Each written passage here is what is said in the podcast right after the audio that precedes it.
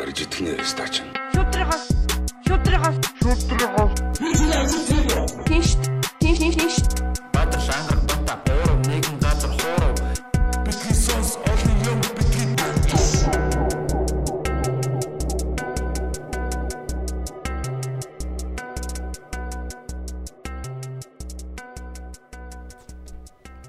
би эхлэв. Тийш чи эхлэх. Аа би чамайг эхлэх болох шүү. 3. За зүг эхлэх эхлэх. 3 2 1 За сайн байцгаана уу? Битисас подкастын 27 дахь дугаар та бүхэнд яг одоо хүрэх гэж байна. Yeah. За тэгээд мэдээ дуулгахад аа, бидний нууц подкаст iTunes дээр номер 1-т орсон байсан гэсэн. Аа тэгээд бидний Баяр үргэе. Тийм. Бидний нууцханаас баяр үргэе тийм. Тийм тэгээ удахгүй тэр- хэд ч яг подкастн дээр ингэж хэлсэн байхгүй. Манай манайх iTunes дээр нэгт орох юм бол битгий сонстой хамтаа юу хамтарсан подкаст хийн гэсэн байгаа. Тэгээд а, бит- бидний нууцын хоёр бүсгүйтэйгээ бас тий. Ингээд хамтарсан нэвтрүүлэг хийх гэж байгаа да баяртай байна. Тэгээ нэгдүгээр байранд бас битгий их бас дасаараа тий. Яг л удахгүй учраас аа. тэгэж. Жог жог тэгээ бид нар бол яг бие бинийгаа их дэмждэг. Тэгээд Тэр нь айгу бас сонь тэ нэг юм зэрэгцсэн параллел хоёр подкаст те. Яг айгу ойролцоо ихсэн. А тэгээд тэдний айгу төрүүлээд нэгт орчиж байсан л да биднээс. А тэгээд бид нэр илүү удаан нэгт байсан. Тэгээд ер нь бол бас сонирхолтой төстэй жанрын подкастууд байгаа. За тэгээд тэрийг дуулгахад таатай байна. За тэгээд манай өнөөдрийн зочноор болохоор сэтгцэн эмч. За тэгээд архинд хамааралтай одоо хүмүүстэй нэлээд тулж ажиллаж исэн. А бас өөрийнхөө мэрэгчлэр нэлээд багшилж исэн мэрэгжилтэн хүн одоо хүрэлцэн ирээд байна. За тэгээд манай өнөөдрийн зочноор аа, ерөөл тахыг та бүхэн алга ташлаар угтаа авцгаана уу? юу төлөө За сайн байна уу? Сайн сайн байцгаана. За За. ажил төрөл сайн уу? Сайн. За юу сонсож байгаа хүмүүстээ бас мэд хүргэхгүй бол айгүй бүдүүлэг хэлбэр болох бах тий. За та нартай мэдлэлцэн учраас бас хит цусарсан хэрэг болох бах. Жилээс бас амар том сэдв байгаа гэж байгаа шүү дээ. Арх тий алкогол гэдэг. Тэгээ одоо манай Монголын одоо нийгэмд бол арх одоо мохор сусаг энэ төр бол одоо айгүй наад захын тэгээ бас айгүй том сөрөг нөлөөтэй асуудал байгаад байна л да. Тэгээд таныг одоо энэ сэдвэр архитектийн талаар одоо мэрэгжлийн төвшөнд ярих гэж одоо ирсэнд их баяртай байна. За баярлалаа. Тэг ерөөл тахаа та яг архийг байна штэ. Юутэй ер нь зөвлөх вэ? Ер нь Архийг гоё Одоо- жишээ авах. арх айгүй өөрөө өргөн сар хүрээтэй сэдв үлдээ. Айл маш олон зүйлтэй холбоотой байдаг. Би бас яриа эхлэхийн өмнө хүртэл ярьж исэн. Тэгэл ажлын амжилттай холбоотой, гэр бүлтэй холбоотой, өвний сэтгэл санаатай холбоотой, бизнестэй холбоотой тий маш олон зүйлтэй холбоотой зүйл учраас. Харилцан яг нэг угаар тодтогч хэлэхэд бол хэцүү. А зүгээр яг хуу а, би лекц болгон дээр яг энэ тэнд хичээл орж явахдаа зөв марзан баядлаар хэлэхдээ бол арх бол үнэхээр хүнд спортч юу л гэж Залуу тий хүмүүстэй зөвлөж идэг юм. Тий мэдээж ер нь бол зүгээр архийг битээ үү арх бол маш муу амьдралын чинь сүйтгэн гэж хэлчихд бол хинт ч амархан. Магадгүй миний саяны хийснийг мэдэхгүй цэцэрлэгийн хөвч баг аврах. Тий. Тэгэхээр бид нар архитай тэмцэхдээ яг нэг иймэрхүү байдлаар тэмцээд байх нь үрдэн бас муутай байхыг бас үгүйсэв. Тий. А шууд бойл гэж хэлэх нь. Одоо тий бойл гэхээс илүүтэйгээр бид нар илүү тань мэдэх хэрэгтэй. Архи. Хэлбэл архи бидний амьдралын дайсан бол бид нар дайсантайгаа илүү нүүр тулах хэрэгтэй. Нүүр тулах гэдэг нь уу гэсэн үг шүү дээ тийм? Архиас энэ судлая, тания л гэл тэгээд явахыг л хэлж байгаа. Тэгээ зүгээр би энэ тэнд хичээл орохдоо мэдээж хичээл гэдэг бол архины амралтай хүмүүст ордог. Мм, Янз одоо юу гэдгийг архины талаар боловсрал олгох тал руугаа одоо илүү чиглэдэг гэсэн үг. Окей. аль биенд боловсрал гэж мэдлэг гэдэг маш чухал байх хэрэгтэй. Дайснаа илүү сайн таньсан байх юм бол бид нар дайсандаа одоо ялагдахгүй байх нь байна, тий? Дайсандаа эзэж нүүр тулахгүй бас ингээд цухтаагаад яваад байж болох нь байна. Тий. Тий? Ер нь заавалчгүй байлдах хэрэгч байна уу? Аа. Хэрэг байхгүй үед бас нэг байлдаад ахч хэрэггүй байдаг штэ. За үнэхээр яг байлдах хэрэгтэй бол те сайн мэдчих хэрэгтэй. Гэтэ арихтай хизээ байлдгүй гэхээр амар сайн нөхрснийхээ дараа л байлдаг учраас үр дүн гарахтай их муухай. Аа. Муухан. Тий. Эхлээд дандаа нөхөрлөн тэгээд дараа нь одоо жинхэнэ архи бол хараад зөвхөн те. Одоо дайсан гэдгийг мэдэрнэ. Яах гэж юу да. Йоо энэ нэр архийг дахиж хизээж уухгүй ч гэдэг миний ингээд мянга мянга хэлнэ. Хамгийн их давтдаг одоо майнаас илүү давтдаг баг. Хаяа нэг одоо тэр нь их асуудалтай. Зөв зөв. Окей. Аа бас Тийм зөкстэй хэрэглээ талаас нь та нэг э, задлаач. Ер нь Монгол хүний бие ер нь хідэн яг ямар хуу доозоор ер нь авах хэрэгтэй байдیں۔ Зөкстэй хэрэглээ. Яг манай Яг тийм зүгээр яриа байдаг юм аа.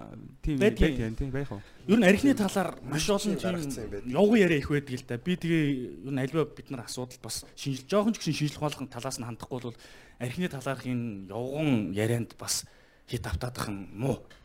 Чин сая эндээс одоо асууж штэ тий архины зөкстэй хэрэглээ гэд. Тэгэхээр ном сурахчдүүд юм уу зарим сургалтаар энэ төр зөкстэй хэрэглээ, стандарт хэрэглээ энэ төр гэд яриад ороод ирдэг юм. Тэгээ зарим багш эрдэмтдүүд манай дургуулдаа стандарт хэрэглээ гэдэг чи юу гэсэн үг тийм? Нэг хүний бид байх ёстой архины хэмжээг л хэлээд шүү дээ стандартчл хэмжил зүйн төв өнтер гэдэг. Энэ усанд байх ёстой одоо минералын дээд хэмжээ доод хэмжээ гэж яа шиг сонсогдно гэсэн. Тэгвэл бид нар энийг зүгээр одоо юу гэдгийг үгнийхэн талаас одоо яг үнэхээр стандарт энэ муухай амд стандарт зохистой гэж юм байхгүй гэхээс илүүтэйгээр яг шинжлэх ухаанчид анх энэ нэр томыг яах га оруулсан бэ гэдгийг таньж нь илүү чухал. Тэгээ энэ нь бол зүгээр нэг тийм одоо хоолны араас 50 г тат ч идэм үү те агаар салхинд гарахтаа уу хаяа нэг стресстэй үедээ ухаан санаагаа тасардлуу өнтер гэсэн үг үл ерөөсөө биш. Тэ. Тэр энэ юу гэсэн үг гэдэг юм бэ гэхээр энэ арих маань өөрөө хүний биед ороод маш олон төрлийн хортой байж бол задардгийг. Маш олон төрлийн хортой. Тэрний нэг одоо юу гэдгийг хамгийн хортой нь тооцогддог. Яг спиртнээсээ бол 10-аас 20 дахин хортой нөлөө үзүүлдэг ацид альдгид гэдэг. Ацид гэдэг маань хүчил гэсэн үг шүү дээ. Тэгээ задлах юм бол альдгид гэдэг одоо хүчил хүний биед ордог байна. Цуснд задраад, спирт маань задраад. альдгид. Тэ ацид альдгид. Өөрөөр хэлбэл альдгид гэдэг хүчил гэсэн үг. Тэгэхээр энийг маань одоо нөгөө биоорганизм маань гадагшлуул хоргоожүүлэх үйл ажиллагаанд орж тэмцэнэ гэсэн үг шүү дээ нөгөө дархлын маань систем, хоргоожүүлэх систем маань. Тэр энийг гадагшлуулагч э, тэр ацид альдгидийг задлагч гэдэг ацид альдгидийг гидрогеназ гэдэг фермент хүний илгнээс ялгарч идэг. А архийг уусны дараа Аа, хор- тэрийг ялгаруулах уу?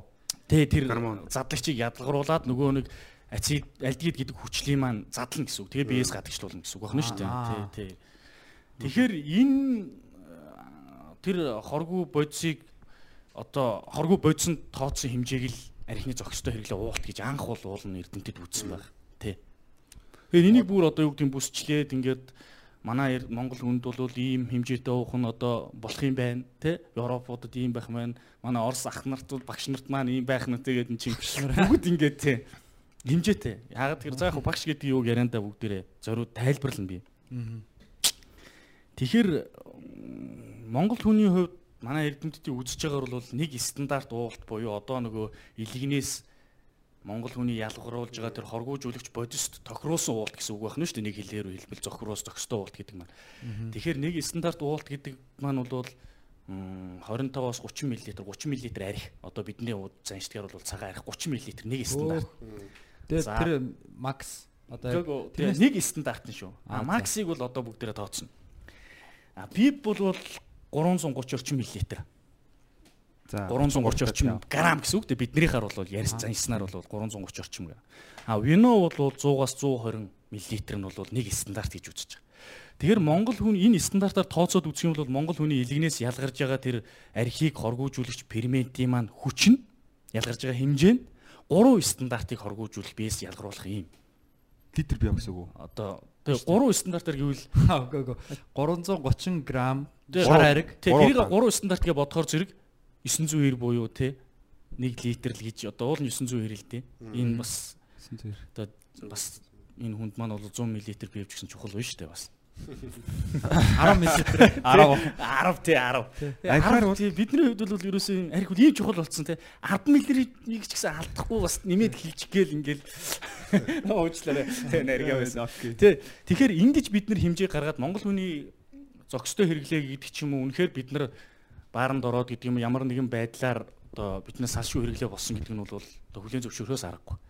Тэгэхээр энэ хэрэглээгээ бид нэр энэ 3 стандартаа тохируулж хэрэглэе л гэж. Тэгэхээр энэ зөвхөн 3 стандарт тохируулж хэрэглэхтэйж гол нь биш. Өөрөөр хэлбэл бид нар бааранд ороод юуг сонгох вэ гэдэг нь маш чом сонголт ороод ирж байгаа байхгүй. Архи 3 стандартаа сонгох юм бол өөрөөр хэлбэл одоо дахиад би 10-ыг нэмээд хэлчихье те. 100 татгаал архины хувьд нөгөө 3 стандарт маань ханах гэдэг шүү дээ. 3 стандарт буюу 3 одоо юм 33-аар. шат юм ба шүү дээ. Нэг нэгний шат, хоёр дахь шат, гурав дахь шат Тий, тий. Өөрөөр Тэгэл одоо ер нь бол дээд тий, тий хэмжээ чиний хоргоожуулах чадвар энээс илүү гарах юм бол нөгөө хүчил маань нөгөө хорнууд маань биеэр эргэлдэж өвчин болж нөгөө архины хамааралтай байх үйл ажиллагааг идэвхжүүлж идэх гэсэн үг байна. Тэгэхээр би сая юу хэлэх гээд тасалж байгаа гэхээр бид нар Одоо- сонгох вэ гэдэг. тэгээ бааранд ороод Алийг нь сонгох. тэгээ лаунжд ороод найтд ороод юу сонгох вэ гэж. Одоо бид нар нөгөө мэдлэг боловсрал муутагаасаа болоод арх болвол муу хортой зүйл гэдэг ойлголтоосоо болоод ийм ч одоо юу гэдэг нь сонголтоо их мэдлэг байхгүй залуучуудад зүгээр ороод ярьж байгаа л энд нэг пив тэнд нэг вино гингууд за залцгаанаатай шууд зөөгч Нэг 075. аа тий ерөөс ийм маягаар сонголт өгдөг. Тэгэхээр энэний чинь хард нөгөө бидний мэдлэг боловсрал байхгүй. Тэгээ би энэ тэнд ингээ залуучуудад хичээл сургалтад яваад ингээ архины талаар ярих гэхээр бид нар архичин биш гэдэг үүднээс маш их авдаг учраас ойлголцол маш муу. Тэр бид боловсрал талаас нь авах хэрэгтэй. Мэдлэг талаас. Тэгэхээр одоо та нар ороод аль нь зөв сонголт вэ гэдгийг хүртэл харж болох нь шүү дээ. Тэр виног 120-оор бодох юм бол 3 стандарт чинь 360 мл вино гэсэн. үг. Тийм ээ. Та соёлтойгоор ороод найз нөхдөйгээ ажил төрөл одоо та нар бол нэг нь маш их идэвхтэй оролцож байгаа хүмүүс те. Хоолны араас юу сонгуул илүү их цаг завыг сухтахгүйгээр нөгөө стандарт дотроо цагийг маш үр ашигтай өнгөрөөх вэ гэдгийг хүртэл сонгож байгаа. 50 г вино 7-ог захиалах боломж бид нарт гарч ирж байгаа байхгүй. Тэр чинь те бас чинь вино гэж авангуудаа нэг балгачихгүй шүү дээ бас шимэн те тийм ч юм бас рекламд нь те хүн харж байхад Үнэрлэн. те үнэрлэн тэгэхээр чи бид нар бол одоо нэг 30 минутаар бодох юм бол зүгээр чөлөөтэй 3 цаг арилдах боломжтой гэсэн үг. Айгу бүдүүлгээр ярих юм бол. Аа тэгтэл нөгөө архиа сонгочих юм бол 100-аар захиалчих.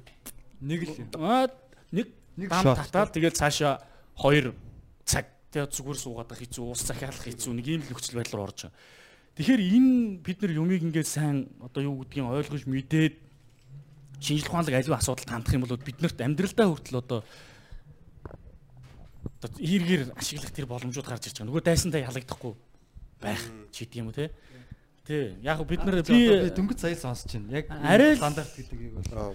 Тэр гадаад стандарт юм шүү. ер нь тэрнээс гадна 7 хоногт ч юм уу сард ч юм уу энэ яг яаж босож нөхөн сэгээдд юм бол хүний бие. Монгол хүнийхээр гэх юм бол ер нь яг хөө илэг бол яг энэ зохистой уултын хэрэглээ бол дунджаар нөхөн сэргээ дахиад шинээр одоо юу гэдгийг нөгөө хэрэгтэй бодис маань ялгах хэмжээ бол бас илэгнийхэн чадвараас шалтгаалаад 7 хоногт 2-оос 3 удаа гэж.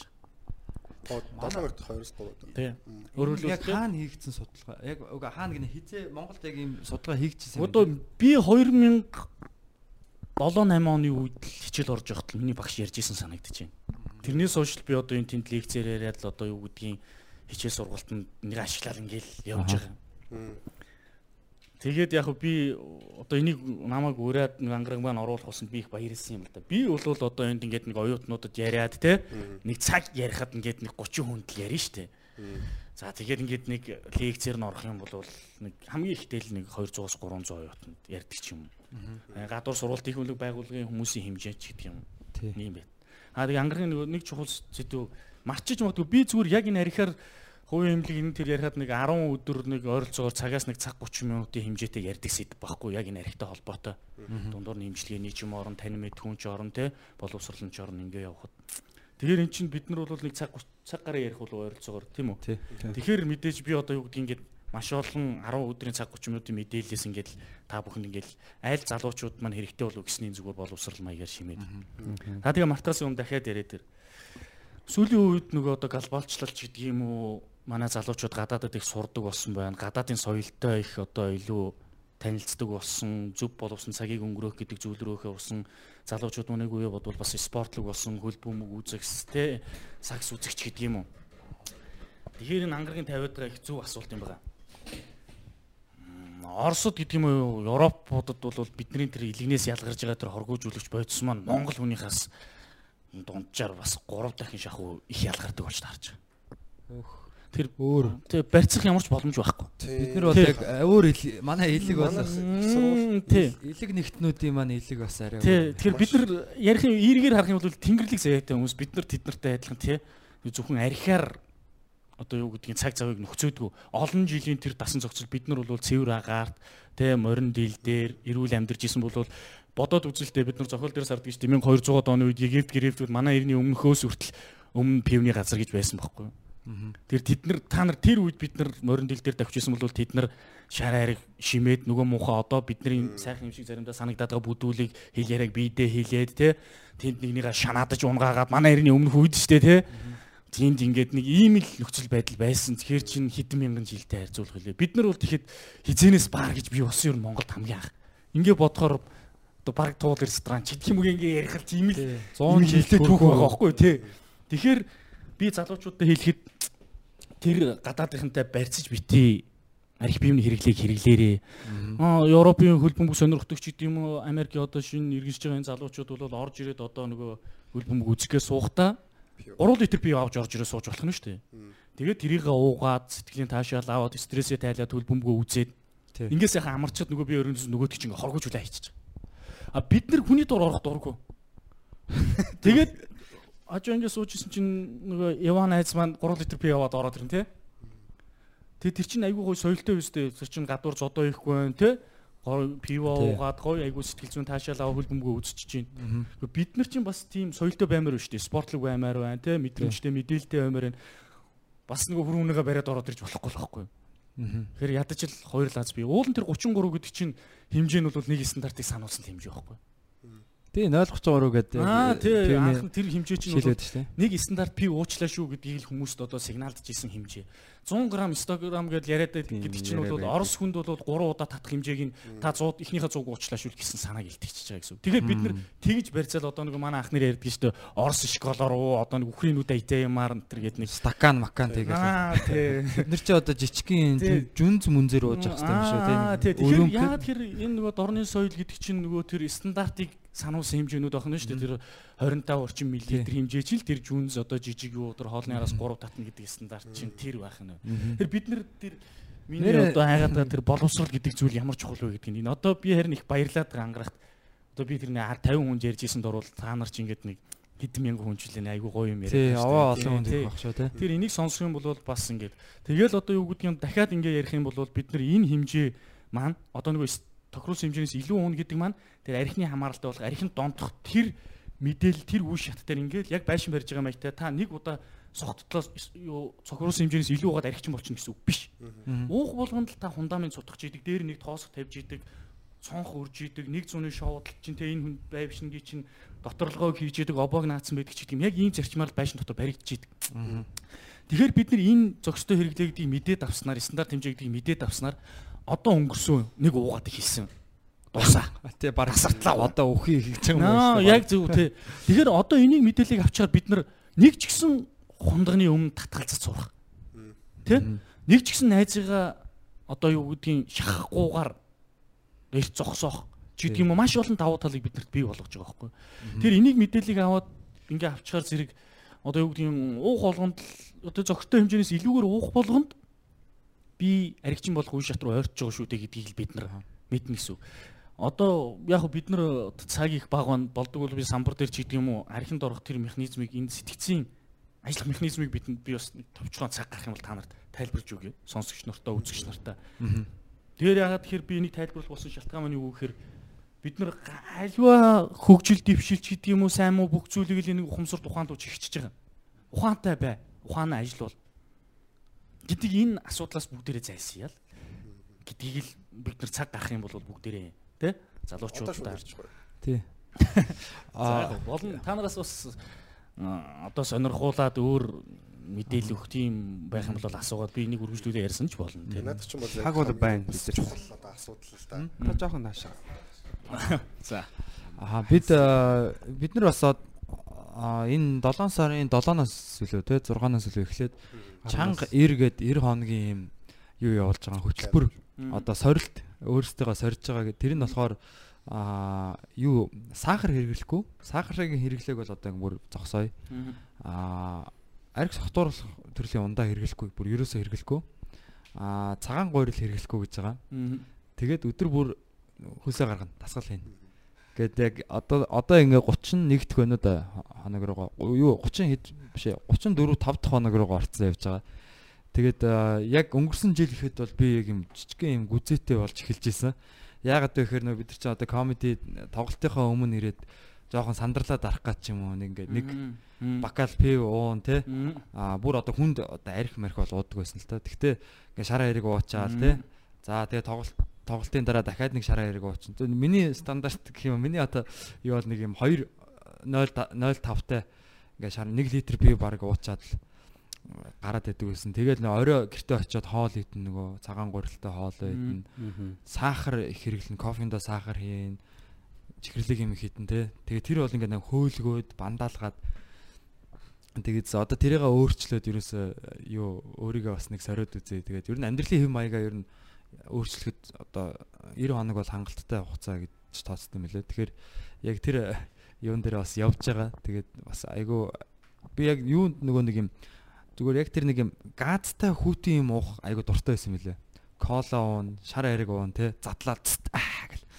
Ингээл яг нэг ингээл гоё уух гоё шүү дээ.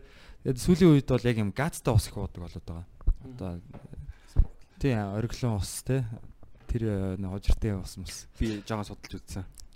Ийм билээ дээ. Ингээд хүний би ингээд алкогол ярьж байгаа шүү. Гэхдээ би сахараар эхэлчихье. Сахар ингээд хэмжээгээр хэрэглэхээр цуснд хэмжээний сахар орчт юм байна. Тэг хэвийн хэмжээнээс ингээд хамаагүй ихсчгээр хүний бие ой цуснд ийм их сахар байж болохгүй. Буцаад доошлуул гээд шууд одоо инсулин гэдэг гормоныг ялгуулчих жоохоо байхгүй. Тэнгууд яг тэр гормоныг ялгуулж хахад араас нүрс ус ч юм уу ингээд судцантай ороод бус ингээд энерги бол задрах гад ингээд булчин булчингууд явж байгаа шүү. Тэр процессыг зогсоод хоёр замаар ажилддаг л байхгүй. Нэг замаар ажилддаг. Тэнгууд тэдний ингээд нүрс уснууд нь ингээд өөх хөл үлдчихдэг.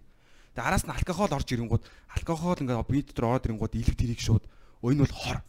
Маш хурдан биеэс гарга. Энэ хүний бие удаан байж болохгүй гэж шууд сигнал өгөөд бүх бодисын солилцоо бүх гормоны ялгаруулуудыг автоматар зогсоогоод алкоголыг биенээс энерги болгож гарах ажиллагаанд орд юм байна. Тэгвэл бус бүх процесс зогсоод араас нь орсон эзэн нүүрс ус тос тэр бүгд шууд өөх болж хөрөгддөг. Дараагийн дараагийн асуудал гэдэг нөөц бол гүзэр ороо. Яг тийм үү. Алкогол амар тархалуулт юм билээ те. Тэгин шүү дээ. Би мэдсэн. Тэгэхгүй. Амжигтай. Тэгээ ер нь бол зүгээр яг сонсогчд маань ойлгох бах те хөтлөгч нар маань бас ойлгох гэж бодож байна. Би яг альва асуудлыг яг арих ярьж эхлэхдээ л хэлжсэн шүү дээ. Бидний амьдрал ерөөс тэр чихтэй салшгүй бүх юм холбоотой тэр хоолны дэглэм барих, арихны дэглэм те одоо бүх зүйл маань бидний одоо юу гэдгийг ганцхан л биеэр дамжиж явагддаг зүйл байхгүй юу? Тэр спортоо хийсэн чи би энэгээр л очино. Тэгнь. Хүнтэй уулзсан чи энэгээр л очино. Тэ? Бүхэл зүйл энэ бие маань явагддаг учраас бид нар энэ бие хайрлах ёстой, энэ биедээ тохирсон ачааллыг тооцох ёстой, ийм төлөвлөгөө гаргасан байх ёстой, ийм хоолтыг хийсэн байх ёстой. А бидний нэг гол дутагдaltaй зүйл юу гэхээр аливаа асуудал жоохон шинжлэх ухаанлаг бус хандаадын залуучууд маань яг энэ подкастаар дамжиж байгаа юм шиг би буруутгаагүй гэдгийг бас нөгөө манайхаа ойлгож байгаа. Ингээд нэг хүн ярингууд тэгдэм байх гэж мэдээл авчдаг. Хэл тийх ёстой юм шиг ойлгоно. Тэгээд нөгөө нэг байх ёстой амьдралаа хэм маяг руу чихэж болно шүү дээ. Зарим нэг те одоо эрэг хүмүүс нэг шууд мэдээл аваад хэрэгжүүлэх гэдэг хүмүүс. Гэтэл нөгөө бие маань нөгөө ганц ухаан маань яг ачаалыг авах уу?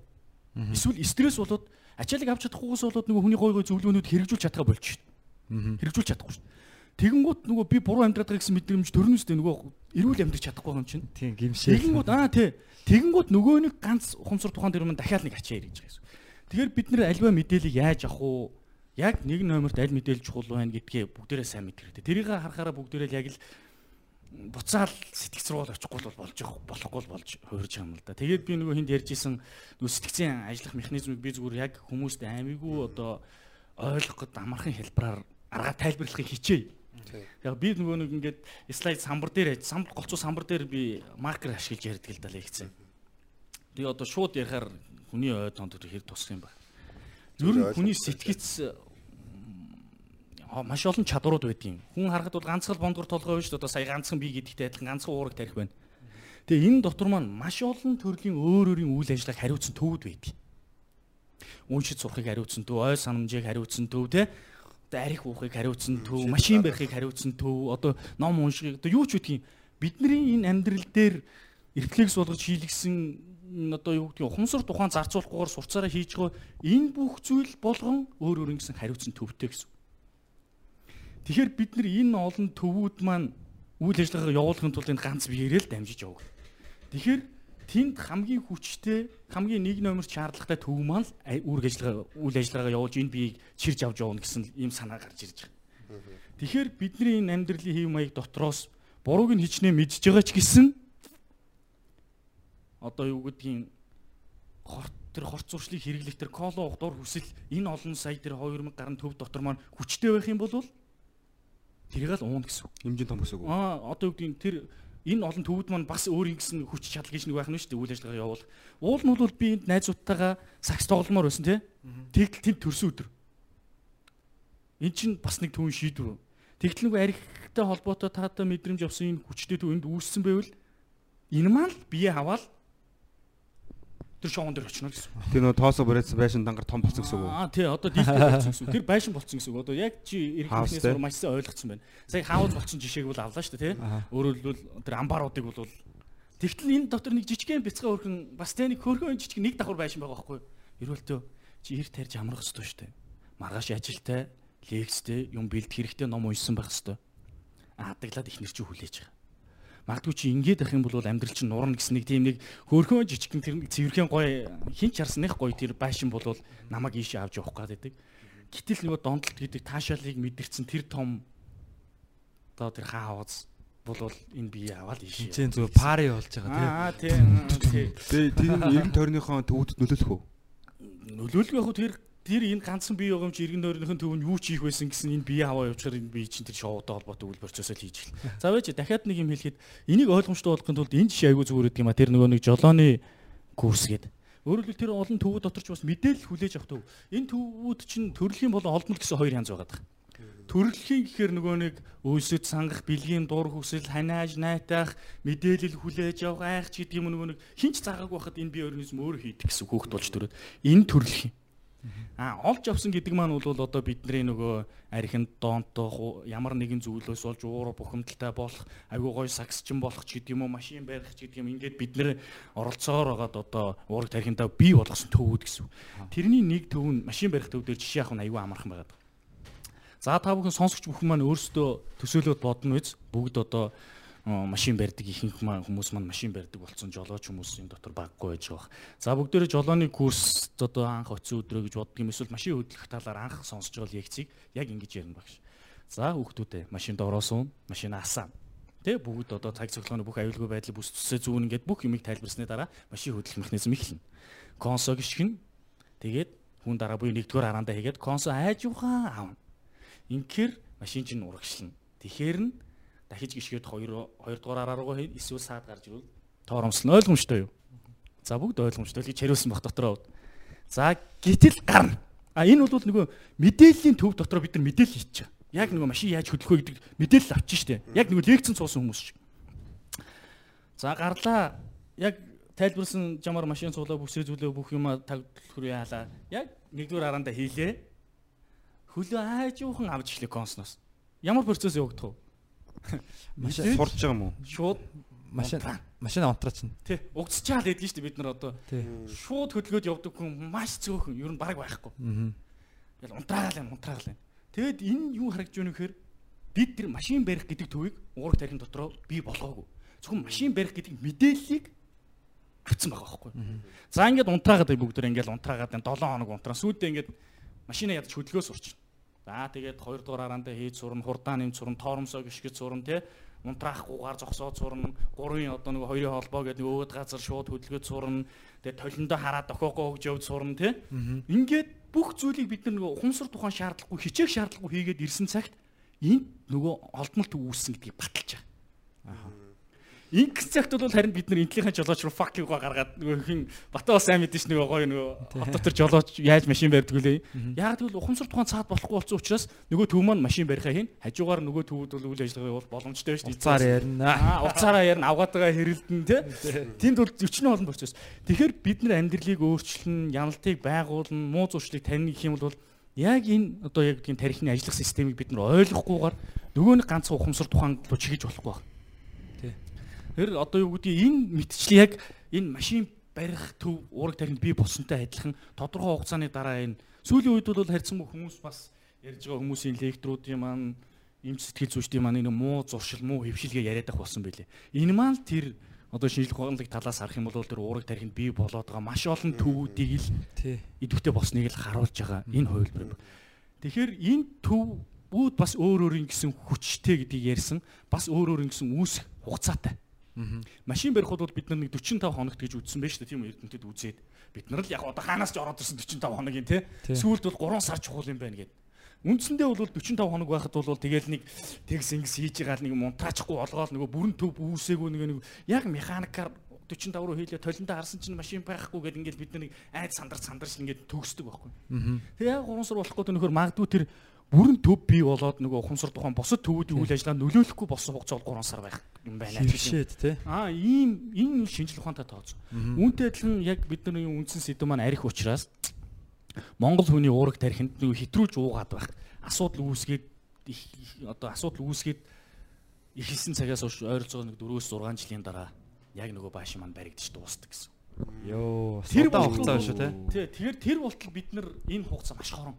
Тэр болтол бид нар нөгөө нэг тэр байшин баригдуулсаагүй учраас тэр дадал зуршлыг бол энэ бие бол аваад яваад байдаг байна шүү дээ тий. За боли одоо харь яг тасрах жишүү ч гэдэг юм. Маргааш чухал ажилдаа явъя гээл одоо нөгөө нэг тэгмут нөгөө дотор бол бодож цаа. Айгүй би нэг л өдөр баригдаж дуусан да тий. Тэгэхээр чамааг өстой нэг хуг чирээ явандаа л гээд байж идэг гэсэн. Тэгэхээр нөгөө ихтгэл үнэмшлийн төв гэж бас л байдаг байна энэ хүнд. Тэр энэ төв маань бас гурамч мэдээлэл авна. 4-6 жил өөрийгөө ингээд зөв удирдаад аваа явчихсан, шоунаас илт аваа хараа сурчсан тий.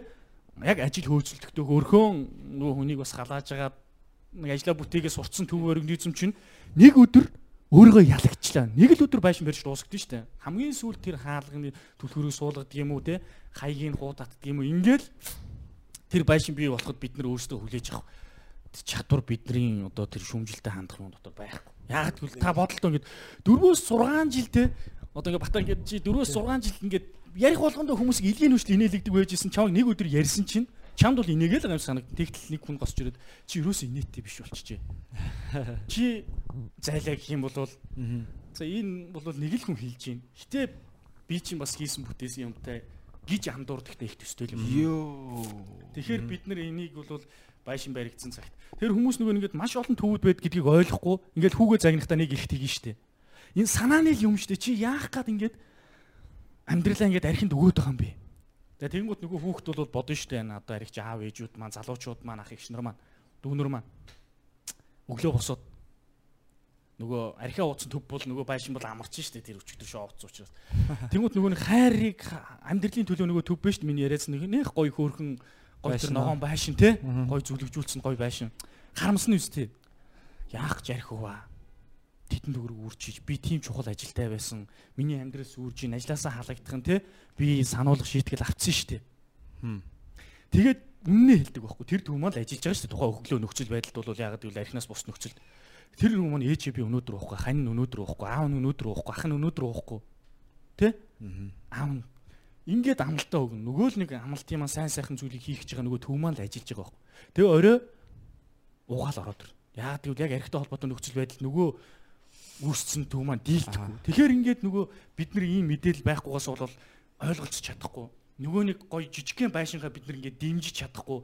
Тэр барьсан байшинг нурааж чадахгүй. Тэгэл санааны зүйл. Яг хүссэндээ ууж байгаа.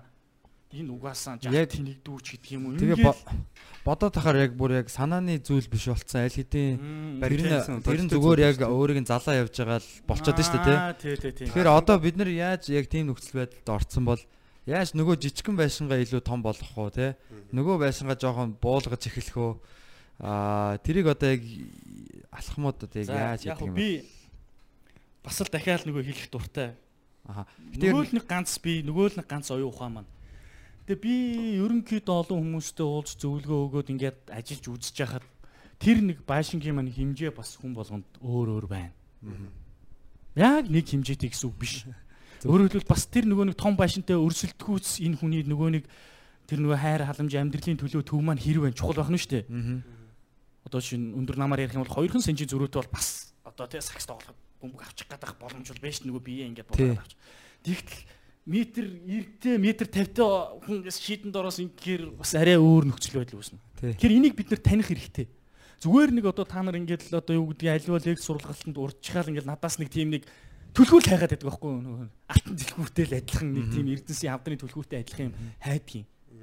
Тэгээ энэ түлхүүрийн одоо яг энэ түлхүүр маань юу вэ гэхээр бид нар энэ яг энэ үндсэн механизмыг ойлгоод яг өөрийгөө хайж очоод миний байшин ямар юм бэ? Өөр би хажуу талд нь нэмж юу барих юм бэ? Ганцаараа дийлэхгүй бол хажууд нь дахиад байшин барил л да. Яг тий энэний эсрэг ажиллах тийм механизм одоо бидний хэлдгэр эерэг хөвчлийг бий болгоё л да. Ингийн тулд өөрийгөө эхлээд сэтгцэн эмчдэр очоо мэрэгжлийн эмчдэр очоо тань өөрийнхөө хүчийг тодорхойл. Ингээд бид нар одоо юу гэдгийг өөртөө тохирсон юм програм дагуу юу. Хүн төрлөختөн аригтай тэмцээд 2 жил болоогүй байхгүй юу. Тий. Тэгээд хэдэн мянган жил болчоод байхад хэдэн мянган жил болчоод байхад би өнөөдөр та нарт түлхүүр өгөхгүй ч гэдэг юм та нар өнөөдөр надаас түлхүүр нэхээ сууна гэдэг бол гэхдээ энэ асуудлыг хөндөж тэгээ үүдгийн ийм гоё юм хийж ийн гэдэг бол гайхалтай. Одоо тэгэхээр бид миний тэр одоо та нарын нөгөө нэг одоо стандарт уулт гэдэг маань тэр байшинг барих хугацааг та нар дуусах хугацааг ингээд 20 жил болгож болох байхгүй. Тэртээ тэргүй бид нар 20 жилийн дараа бүр өөрсдийн гэсэн амьдралын хэв маягаа олжчихсан магадгүй те. Ингээд Янз бүрийн байшин босгоцсон одоо өөр чин туслах тэр гой гой байшингууд баригдсан байна. Гэтэл бид нар залуу байхдаа нөгөө өөртөө туслах тэр юу сайхан бэ гэдгийг таньж мэдээгүй тэр гэр бүлтэйгээ ч ихнэр хүүхдтэйгээ ч сайхан амьдрах тэр арга барилыг сураагүй те. Тэгэл нэг амьд мэрэгжил дээрээ карьер хөөсөн ингээл нөгөө ганц уураг тарих маань ядарч ядж байгаа ганц бие маань тэн Ингээд бүр ингээд залуу хүн бол хий гэсэн ялангуяа зориглоо эргэл ирмэл сүсэлтэй байгаа залуучууд маань ингээд бүр зовж ядж яхад тэ тэр одоо том байшинтай тэмцэнэ гэдэг бол хэцүү. Тэгэхээр бид нар энэ олон байшинг баригдсны дараа бол тэрнтэй тэмцэхэд амархан. Тэгээд одоо бүгдээрээ зүгээр эцэст нь хэлэхэд ямар ч байсан энэ олон гой гой карьертай болцсон те гэр бүл чинь тогтцсон мөнгөтэй болцсон ингээд чамд туслах бас тэр байшингийн чинь галлаад өг цэвэрлээд өг тордоод өг маш олон туслахуутай болсны дараа болвол тэр байшин баригдахгүй ч гэж болно шүү Тий. дээ. Тэ зогсооч ч болно гэсэн.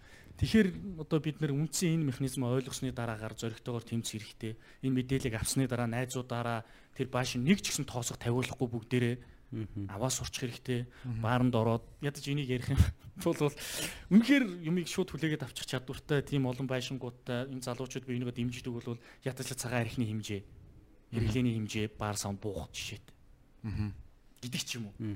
Тэгээд ингээд нарийн яриад байх юм бол дахиад бүгдээрээ дахиад буцаад нэг сэтгцийн үндсэн амтналаг үндсэн тэр сэтгцийн зан чанар л ойртохоо зүгээр арга байхгүй. Яг уу Монголд бол арай оройтж орж ирж байна. Тэгвэл та нар бүх ингээд гадаадын хөгжлийг харахад одоо эдийн засгийн хөгжлийг ч тэр бизнесийн одоо тэр одоо юу гэдгийг Америкийн арга санаануудыг харсан ч тэр альва салбарын юг харахад дандаа л хүний сэтгэл санаа руу өнгөөсөн сэтгцэр өнгөөсөн ийм судалгаанууд энэ судалгаан дээр суурилсан ийм зүйлүүд л одоо хүчий хамдаг болсон. Та нарын энэ одоо юу гэдгийг сонирхоод байгаа энэ зүйл хүртэл энэ хүний сэтгцийн тэр тэр сонирхлоор л одоо энэ тэр чихвчийг аваад энэ лүү зүүх тэр байшинг та нар барьж чадж байгаа гэсэн үг. Тийм учраас би залуучуудад хэлээд байгаа та нар энэ ямар ч гэсэн энийг сонсох хэмжээний тэр жижигхэн төв сэдлийг би болгоцсон байгаа гэсэн үг.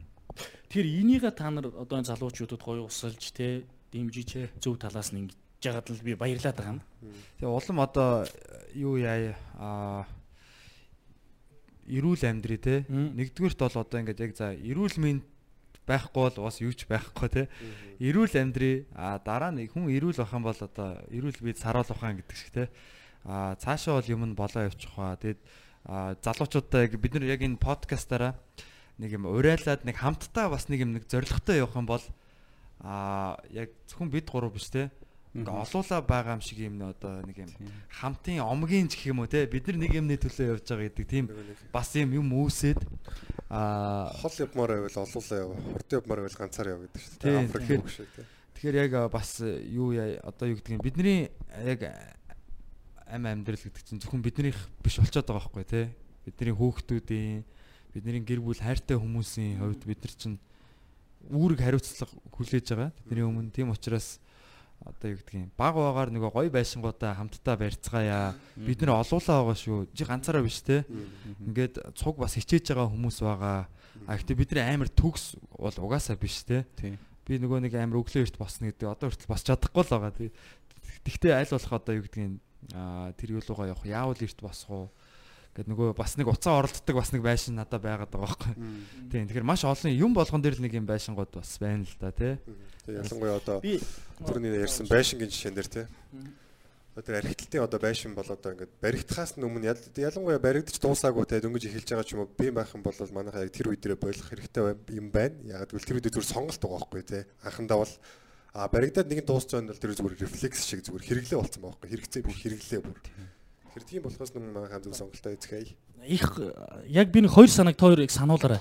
Хин Батагийн хувьд тэр эрүүл мэндтэй холбоотой хин тэр саяны тэр байшин баригдах процесс яг яага баригдаад байгаа юм бэ? Чухал байхгүй юу? Тэр бас дахиад нөгөө бидний хувьд мэдсээр ижиж бариад байгаа гэдэг асуудал бид нар механизм ингэ шийдэх хэрэгтэй. Түүнээс бол яг бид нар ярьж байгаатай адилхан шүү дээ. Арх ухаал болчих, байшингаа барихаа болчих гэж хэлэх бол маш амархан. Тий. За, эрүүл мэндийн хувьд хамгийн чухал гэл амар гоё хэлж ийн л да эндээс. Тэгэхээр би нөгөө нэг нөгөө та нар нөгөө заримдаа нөгөө нэг гоё комеди дээр түй мат ч гэдэг юм уу нэг гоё үг хэлдэг шүү дээ. Яг тэрнтэй адилхан ёстой шас ингээд хэлчихвэр санагдаад байгаа байхгүй. Одоо сонсож байгаа хүмүүс намайг бас цагийнх л байх л. Яагаад тэгэхээр би энийхээ хамгаалсан л да. Хинч эрүүл мэнд номер гэдгийг мэднэ. Зүгээр хил зүгнүүч зөндөө байна. Эрүүл мэндээ алдвал бүхнийг алдсан тооц. Цаг хугацааг алдвал ихийг алдсан тооц. Эд хөрөнгө алдвал тэ яг уу юм Багыг алдсан. гэдэг ч юм. Ингээл хүн болгон айгүй гоё юм ярьдгийн би тэгээд маш олон газар одоо ер нь хэрэндээ л бас сэтгцэн эрүүлэндийн талаар эрүүлэндийн талаар мэдлэг олохыг хичээж явдгийн. Тэр дотроос би тэгээд үнэхээр чи эрүүл мэнд чухал гэдгийг мэддэг бол чи бас нийгэм мандаж яваа залуу би ч бас ганц л асуулт асуу. Яг сонсож байгаа үзэж байгаа хүмүүс бас өөрсдөөс асууна үстэй миний энэ асуултанд хариулахыг хичээнэ. Эрүүл мэнд гэдэг бол маш том шинжилгээ мөн үү? Хөлийн зөвшөөрч гинүү? Судлаачтай тий? Маш том шинжилгээ ухаан. Зөвшөөрж байна. За зөв. За тэгвэл чи эрүүл мэнд хамгийн чухал гэдгийг өөрөө бүр ингээд өөрөө өдөж ирээд хэлсэн. Эрүүл хүн гэж яг юу гэж хэлсэн байдгийг бэ энэ шинжил ухаан.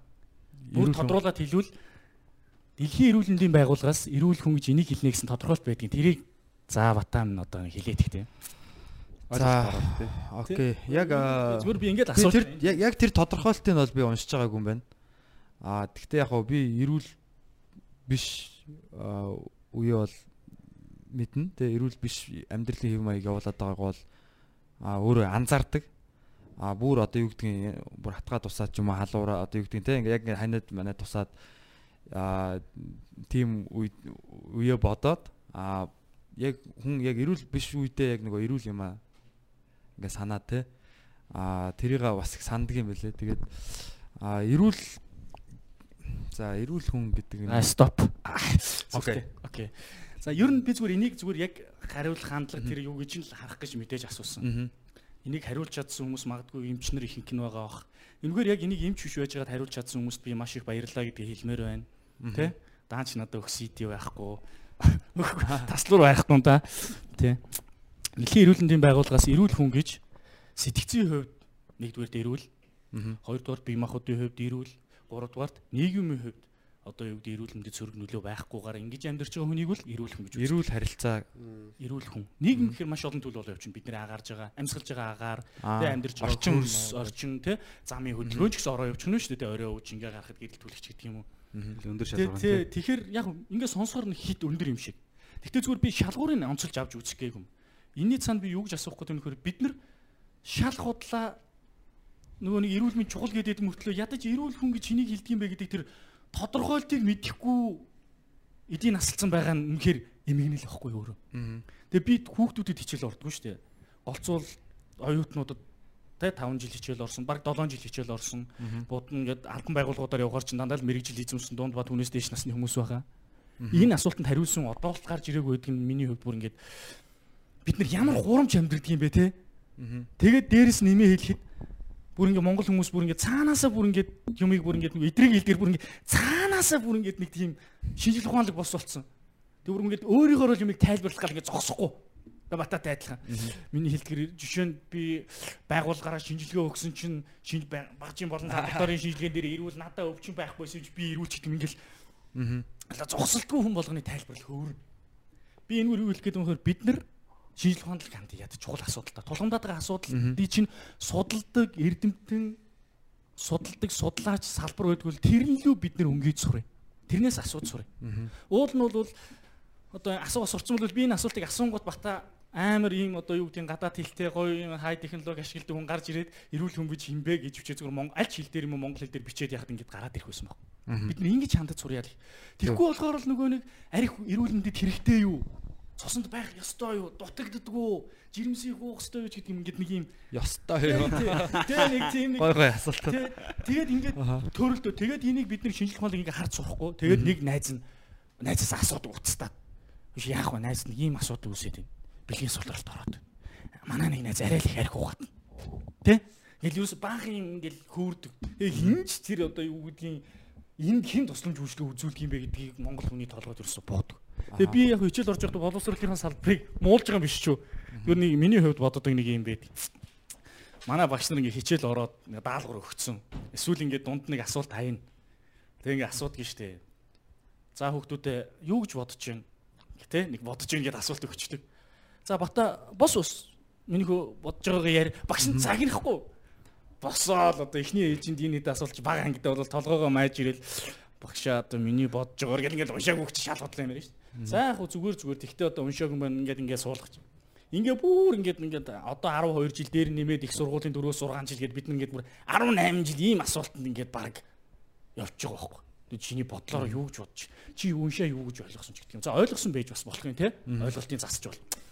Тэгэхээр ингээд бид нар бүр ингээд аливаа асуудал шинжил ухаанлаг биш ингээд өөрийгөө тайлбарлаж ойлгох гэж хичээдэг болсон. Тэгэл ингээд биднэрт үүсээд байгаа тэр олон асуудлыг шинжил ухаанлаг биш тэр тусламж үйлчлэгийг үзүүлдэг хүнээс нь биш. Тэгээд нэг найзыгаа дуудаач ч гэдэг юм уу одоо яадаг ч юм дээ тэр нэг сакс тоглодог ч гэдэг юм уу. Тэгэл нөгөө хин хиний асуудал руу шууд залгуулад ороход тэгэл бид нар энийг нөгөө нэг шийддэг юм одоо төр зүрийн шинж тэмдгийн одоо арга хэмжээнүүдийг авдаг сакс тоглодог ч гэдэг юм агаарт гардаг ч гэдэг юм уу. Нөгөө асуудал бол тэнд байгаа шүү дээ. Агаарт гарчаад буцаад ирэхэд байж л хүлээж байж л сакс тоглолт тоглолцоод ороод ирэхэд нөгөө асуудал байж л байгаа байхгүй юу. Тэгэхээр бид нар иймэрхүү маягаар нэг нэгэндээ зөвлөгөө өгдөг одоо баг мэрэгчлийн хүмүүс ч байна. Болооч. А бүр лекторууд хүртэл байна. Одоо би түрүүн орж ирэхдээ хэлсэн хамгийн сүүл дөрөвдүгээр курс доот би их лекторуудын ярианд их дуртай байсан. Зөв юмнуудыг авч онц сонсоо хичээдэг. Тэгээ нэг лекторийн ярианд сууснаас хойш би тийм даган дуурайхаа ер нь болсон гэсэн үг. Өөрөөр хэлбэл яг нөгөө өглөө 6 цагт босох ёстой гэдээ босох уу? Өдөрт 5 англи үг зээжилчээ. Бид нар жилийн дараа хэдэн англи үгтэй болох нь вэ? 1500 англи үгтэй болно. Гэтэл 1200 англи үгтэй байхад бид нар чөлөөтэй ярина. 300 үгтэй байхад ойлголцсон ч гэдэг юм уу? Ийм бүлэгрийн юм ярьж бид нар залуучуудын толгойг эргүүлэгч гэдэг юм уу? Хайрын цаг зав нь үрхээ болиолтол гэж би одоо яг бүр халсаар хагаад ингээд яахан бухимдалтай маягаар л ярьж. Тэгээ яг тэр яг э, тэр хүний хэлснийг хэрэгжүүлээ явж байгаа хүмүүс бас байгаа шүү Оо дээ. байлгүй яах вэ? Тэгэхээр за би дахиад нэг айгүй муухай заршилтай хиний яриаг марчгүй гэсэндээ сануулад байгаа шүү. Нөгөө нэг байшин баригдах явцад ягаа зогсоодгүй гэдэг чинь чиний саяны тавих гэдэг асуудалтай ойролцоож магадгүй. За дахиад сануулаарай. За. За. Аа. Харин тийм яг э, одоо юу гэдэг хүн болгон супер э, одоо тий 6 цагаас бос хэдэн цаг ажил тий яг хүн болго өөртөө ер нь мэдгэл ёстой юм байна. Яг заавалчгүй би яг 18 цаг ажиллаж иж тий одоо тэр хүн шиг адилхан болох хүн өөрийгөө ер нь ёстой. Би яг тэрийг бас яг сая сүүлийн нэг 6 сар бол амар ажилласан өөрийн бас нэг сэтгэл зүйн үед их ачаалттай байсныг яг мэдэрсэн л дээ. Хөдөө яваад тэгээ бүр нэг 7 хоног утас шүрмсгүй сайхан зүгээр л өдөрт нэг дасглаа хийчихэл хоолоо идэл унтаал ном уншаал яг тэгээ явахад бол бас яг яг юм гоё нэг юм амтналаг те адгууслаг ингээд байж байгаа байхгүй. Тэгэхэд бүр яг үгүй заавал би ингээл тэр имэйлд яг одоо хариулах те тэр хүн рүү ингэж яриад ингээл юм жижигхэн юм үйлдэлүүд ингээд хийгээд авах шиг шаардлага байна уу? Бас хаяа ингээ амарж явах хэрэгтэй байна өөрийгөө амарж явах.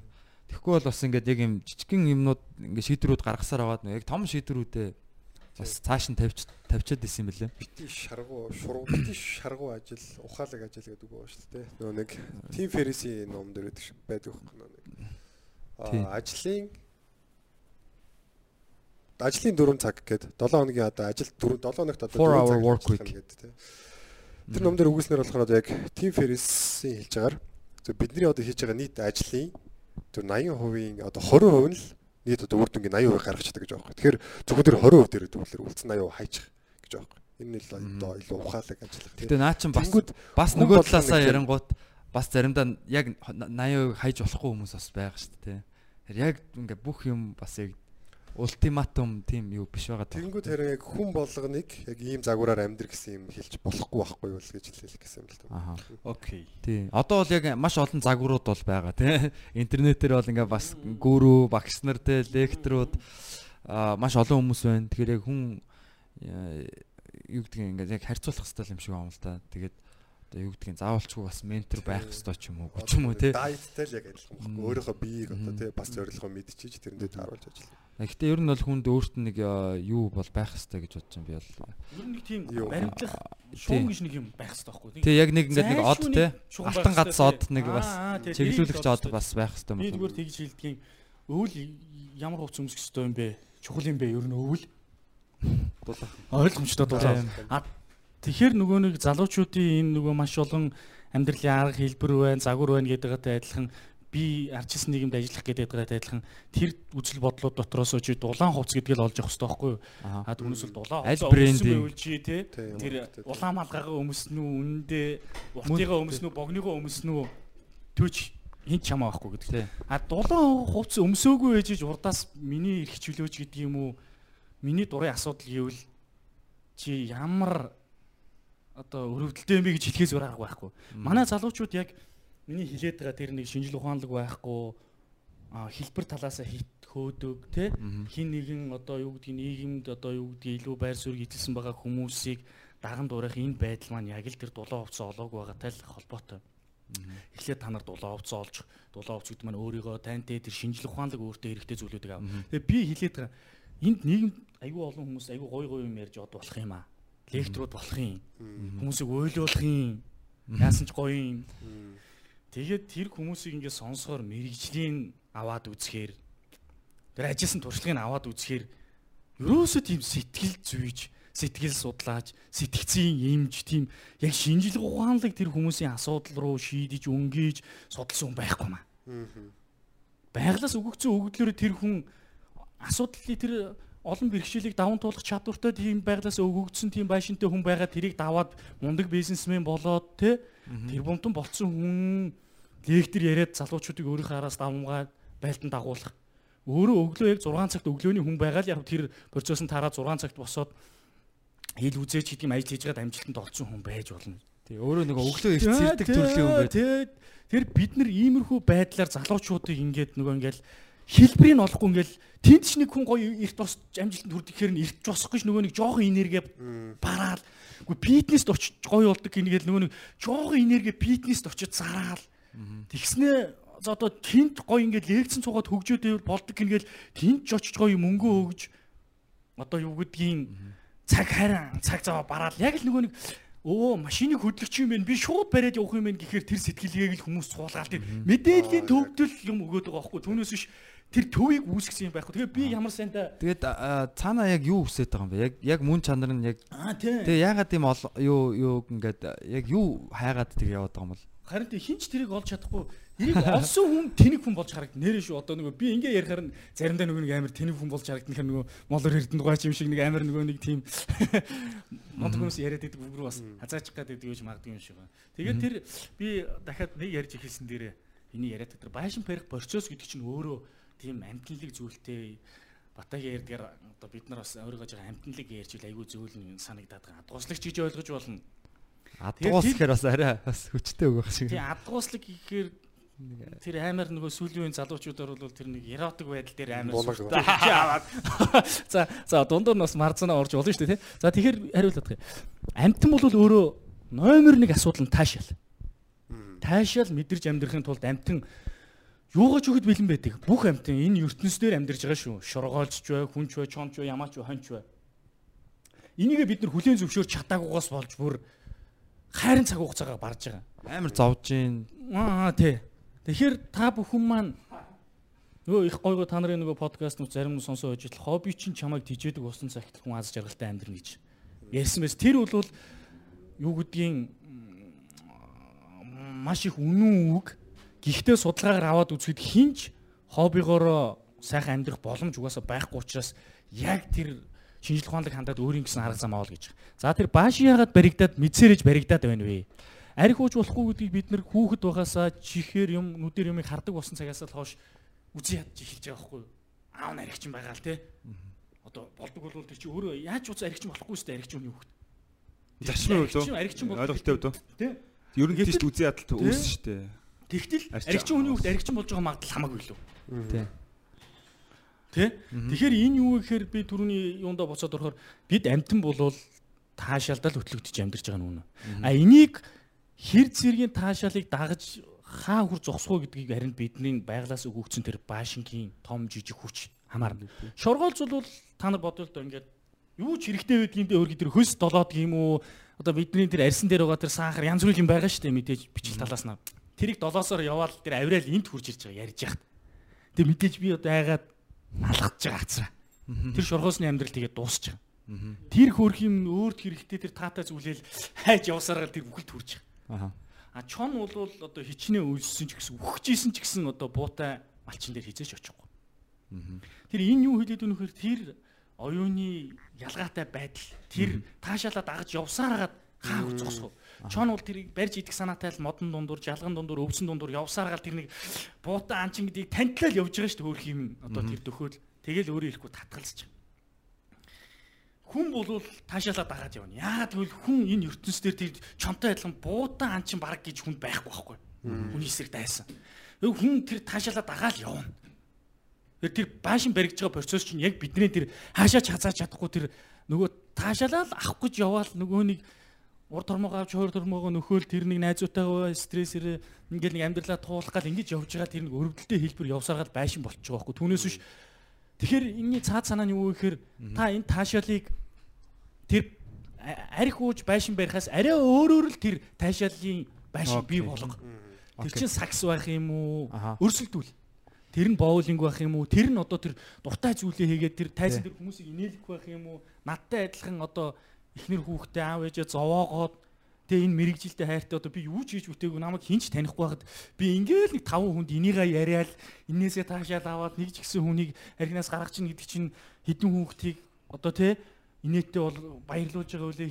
Ямар эхнэрийн тэр нулимсыг одоо татж байгаа үлээ гэл ингээ өөрөө өөртөө л нэг юм бас нэг жижигхэн нэг тийм таашаалын байшин барьчаал явж байгаа хүн.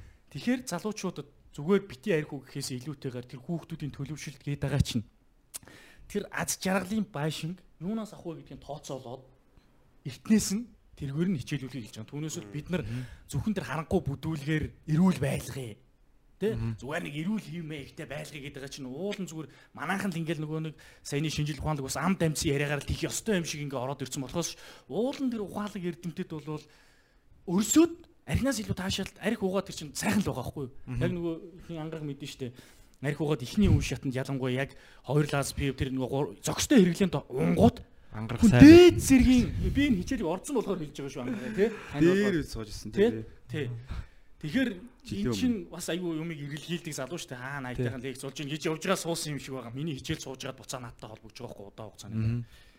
Тэгээд Тэгэхээр тэр шинжлэх ухаанч хүний олсон үндэс бол тэр архинаас авч таашаал авч барьж байгаа өө тэр нөгөө нэг арх ухаар аягүй гоё тэр нөгөө бидний тэр хүсүү хүлээгээд байгаа мэдрэмжүүдийг өгдөг байхгүй юу? Тамхи татах тэр одоо зүгээр тэр зугаа цэнгэлтэй байдал. Тэгэхээр бид нар оюун ухаан маань энэ байглаас авсан зүн билег учраас бид нар найтайхгүй байгээ найтай чадахгүй, өлсөхгүй байгээд өлсөхгүй байж чадахгүйтэй адилхан нөгөө нэг хүний маань цаанаасаа хүсэж байгаа тэр нөгөө нэг таашаал илэрхийлж байгаа зүйл маань миний ухам бидний тэр ухамсар тухайд энэ болохгүй шүү гэсэн захирагдахгүйгээр үндсэн хэрэгцээг хангаж байгаа гэсэн. Тэгэхээр бид нар тэр захирагдахгүй үндсэн хэрэгцээг хангахгүй байхын тулд юу вэ гэхээр ухамсар тухаанаараа тэр хоолыг бэлдээд өгч тэр таашаал хийдэг юм.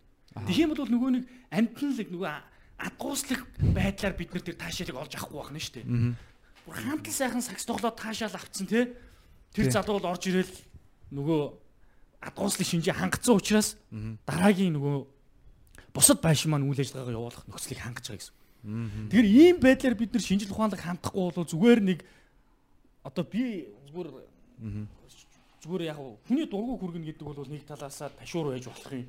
Зүгээр сэтгэл зүйч нартаа, сэтгцэн эмч нартаа арай өөр амьдралыг шинжил ухаанлаг юмны бүр улс өр энэ хаанаас яах гэж би болсон юм бэ гэдгийг харж зөвлөгөөгөө өгж тэ ажил үүргээ бий болгосоо л гэж бодож байгаа. Түүнээс л хэний ч мэддэг тийм нэг цэвэр агаартгаар нойрны мэд тоног уучих тий.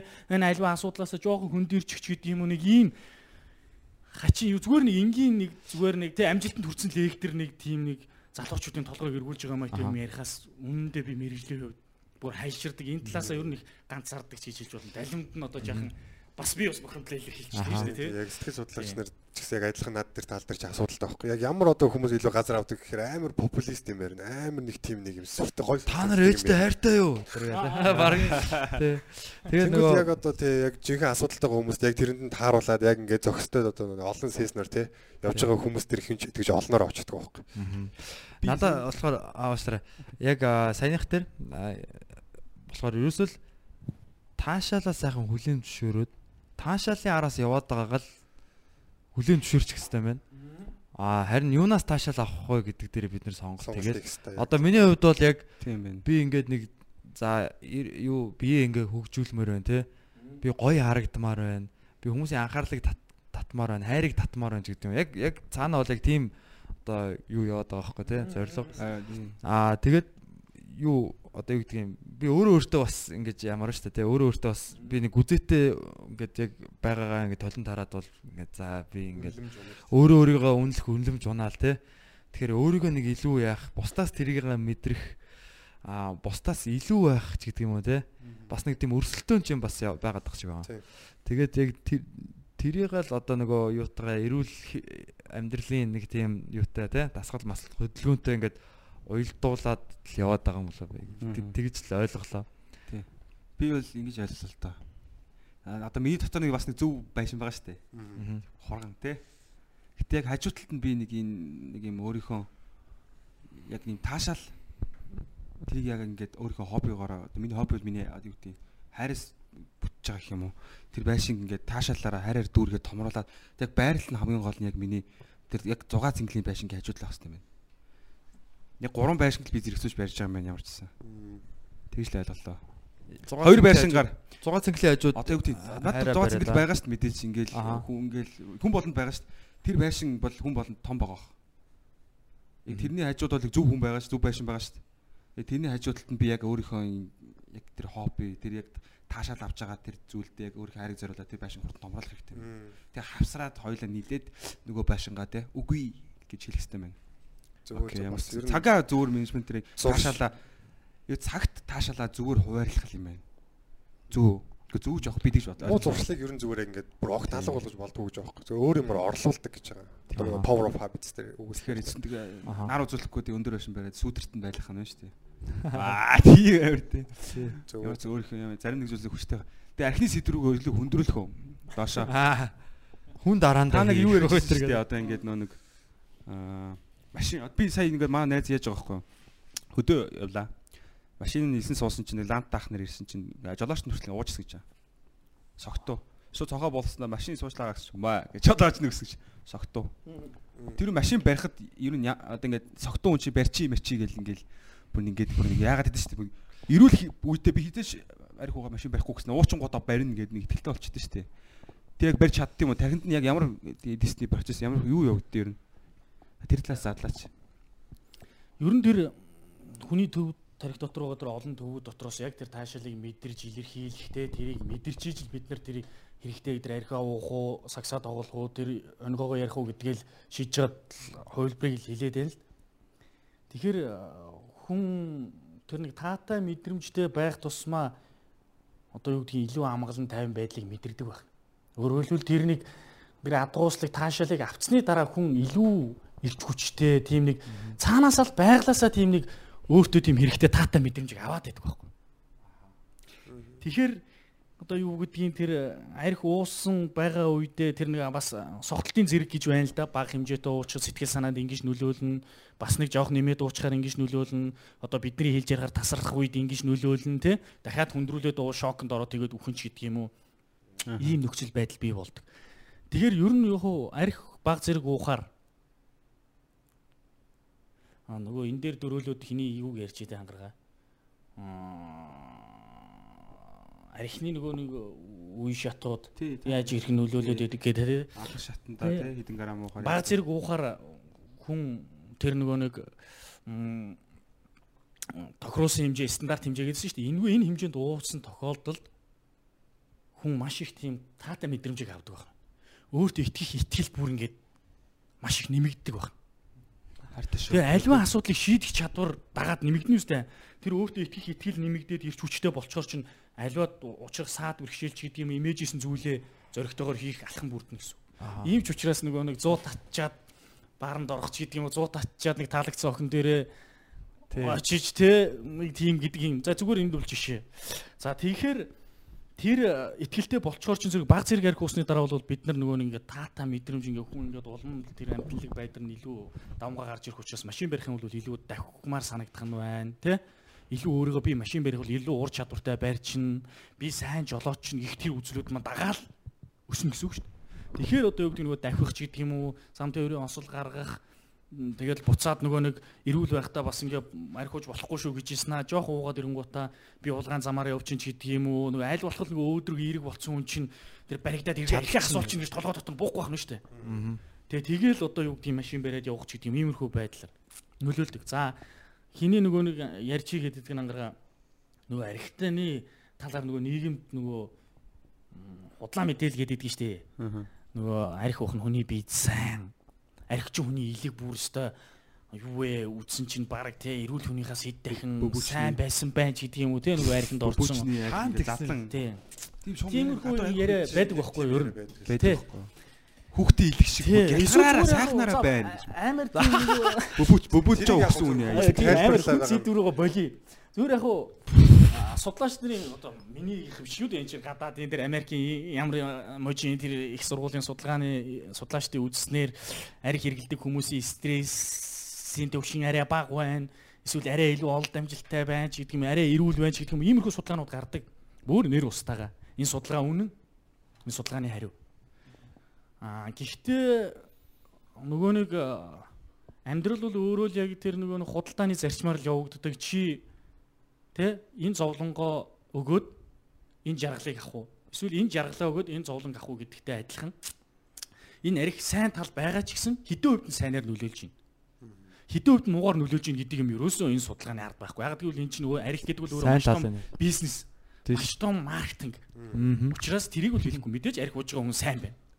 Тэгээ ингээд нөгөө хүмүүсийг аваад үзэхэр зэрэг яг зөкстэй хэрэглээтэй хүмүүс нөгөө тэр мэдрэмжийг авчиж байгаа учраас тэгтээ нөгөө нэг байшин баригдахгүй нөгөө би нь таслаад хорооч байгаа ш нөгөө тоосгон замаас нь устгахж байгаа хэмжээнд нөгөө эргэлжиж байгаа хүмүүс маань бол илүү их нөгөө ажлаа хөөцөлж чинь илүү бас соргоор юмыг олж харж чинь иймэрхүү байдлаар нь аваад үзэх юм бол бас стрессгүй байх ч гэдэг юм уу эрүүл байх нөхцөл бүрдэж байгаа. Нөгөө талаас эрүүл байхад нөлөөлөх яг энэ хэмжээгээр уугаад байвал нөлөөлөл болохоор гэж. Яг тэгэхээр нийт бие махбодын өвчлөлийн хамгийн сүүлд манай төвийн сэтгцэн эрүүлэндийн үндэсний төвийн гаргасан судалгаагаар 84% нь баха бие өвчнээ 84% нь стрессээс шалтгаалсан байна. Стресс нөлөөлөх хүчин хүн зүйл нь болсон байна гэсэн үг. Тэгэхээр өөрөөр хэлбэл бид нар тэр юу гэдгийг яг тохируулаад хэрэгжилж байгаа тэр хүмүүсийг ингэж түүж авч судалгаа хийчихэд энэ бос хүмүүсээс илүү энийг гаргачихж байгааг бид нар одоо эрүүл мэндэд ашиглахаар ингэж орно гэдэг бол айгу Тийм. Тэр бол цаана санхүүжүүлж байгаа. Тийм санхүүжүүлээд байгаа тийм. тийм. А хоёрдугаар яг тэр нөгөө эрүүл ийлэгч гэдэг юм уу тийм байгаагийн нууц бол эндээ л охны тэр хэрэглээнд. Аа. Тэр хүүхчиг илэг байж болно. Айгу эрүүл эрхтнүүд байж болно. Тэгвэл үндсэн үйл ажиллагаа нь бол алдагдсан байдгийг. Харахад бол их л гоё илэг байх нь шүү дээ. Гэл цаа. Энэ харахад бол нэг гоё илэг. Тэгээ нөгөөт нь хоргоожүүлэх чадваргүй л байдаг гэсэн. Хийм ч учраас бид нар юу гэдгийг архинд их ороод юу гэдгийг зүр зүсээр алдсан өвчин туссан хүмүүсийг хараад бид нар энэ илэг сайтай архич юм байна. Вөө энэ илэг муутай архич юм байна гэж ягач таньдгүй. Тэгээ тэгэхээр энэ бол үз- үзэгдэх талаасаа гэж. Аа нарийн бид нар судлаад үзэх юм бол тэр илгийг хүртэл тэр нөгөө хуурамч байгаа илэг яагаад ийм гоё харагдаж байгаа юм те судлаад үзсэн чинь үнэнхээр яг одоо үйл ажиллагаа явуулах чадваргүй байгаа гэдгийг бол одоо юу гэдгийг тайлбарлах тийм юу бол зөндөө ангаргийн хоёлоогийн тэр лекцэн дээр ч гэсэн би тайлбарлах Би ингэж ярьсан тий яг илгэний тэр нэг юу яаж байгаа дээ. Ингээд аа, гармонууд ялруулж байгаа ингээд харахад ингээд шинэлтэй зураг мөрөгтэй. Гэхдээ нөгөөх нь ингээд хор орж ирж шүү. Тэнгууд нөгөөх нь чадвар нь 0 болцсон. Тэгээд хүч байгаа илгээр. Гэсэн чинь илгэн цоошно. Зөвхөн харагдах байдал нь. Гэтэ яг ажиллагаа нь 0 болцсон. Буурсаар байгаад. Тэгэхээр бол энэ зүгээр яг тавиг татгааны харалдан шүү дээ. Тэр шиг харагддаггүй. Яг үйл ажиллагааг нь 0 болгоод тэр дотор нь нэг юм эснүүдийн ингээд дундуур нь тастаад дит юм байна л да. Тэгээ холбоосгүй болоод тэр мэдээлэл дамжихаа болоод юмуд ялруулахаа болоод тэгээд ингээ хоосон зүгээр л юм э, савл гэсэн үг зүгээр л юм арцг юм уу. Хэрэггүй зөв хог болцсон гэсэн үг. Тиймэрхүү байдлаар. Тархины эс та юу гэж э, нэг гоо сонирхолтой яриад тархины эс мэдээлэл яг ингээ тасардаг гэд тойруу замаар очдөг гэд тэрийг та нэг яг уу, нөгөө хүчилгээд нэг айхтар хортой бодис задарсан гэж ярьсан шүү дээ бүгдээрээ тийм хүний биед ороод. Тэр Ацид хүчил гээд ацид альдгээд гээд хүчил ацид гэдэг маань хүчил гэсэн үг шүү дээ. Тэгэхээр тэр хүчил чинь бол одоо спирт маань бол ингээ хамгаалагдсан сас дундуур орж байгаа шүү дээ. Аа муула хоолой ходоод гээд ингээд нарийн гизэг зориултын одоо гаднаас юм өглөө авах зориулт. Гэтэл нөгөө хүчил маань бол одоо цусан дотор хүчил явна гэд бодолтой та нар хүчил шүү дээ. Тий. Тий. Тэгээд хүчил ингээ явахаар эд эрхтнүүдийг маш бичил төвшин гэмтэн гэсэн. үг. Өөрөө энэ чинь хүчин штэ бай одоо юу гэдгийг молекулын төвшөнд яригдж байгаа. Атомын төвшөнд яригдж байгаа байхгүй. Исман өөрөө ямар том бүтэц үлээ те.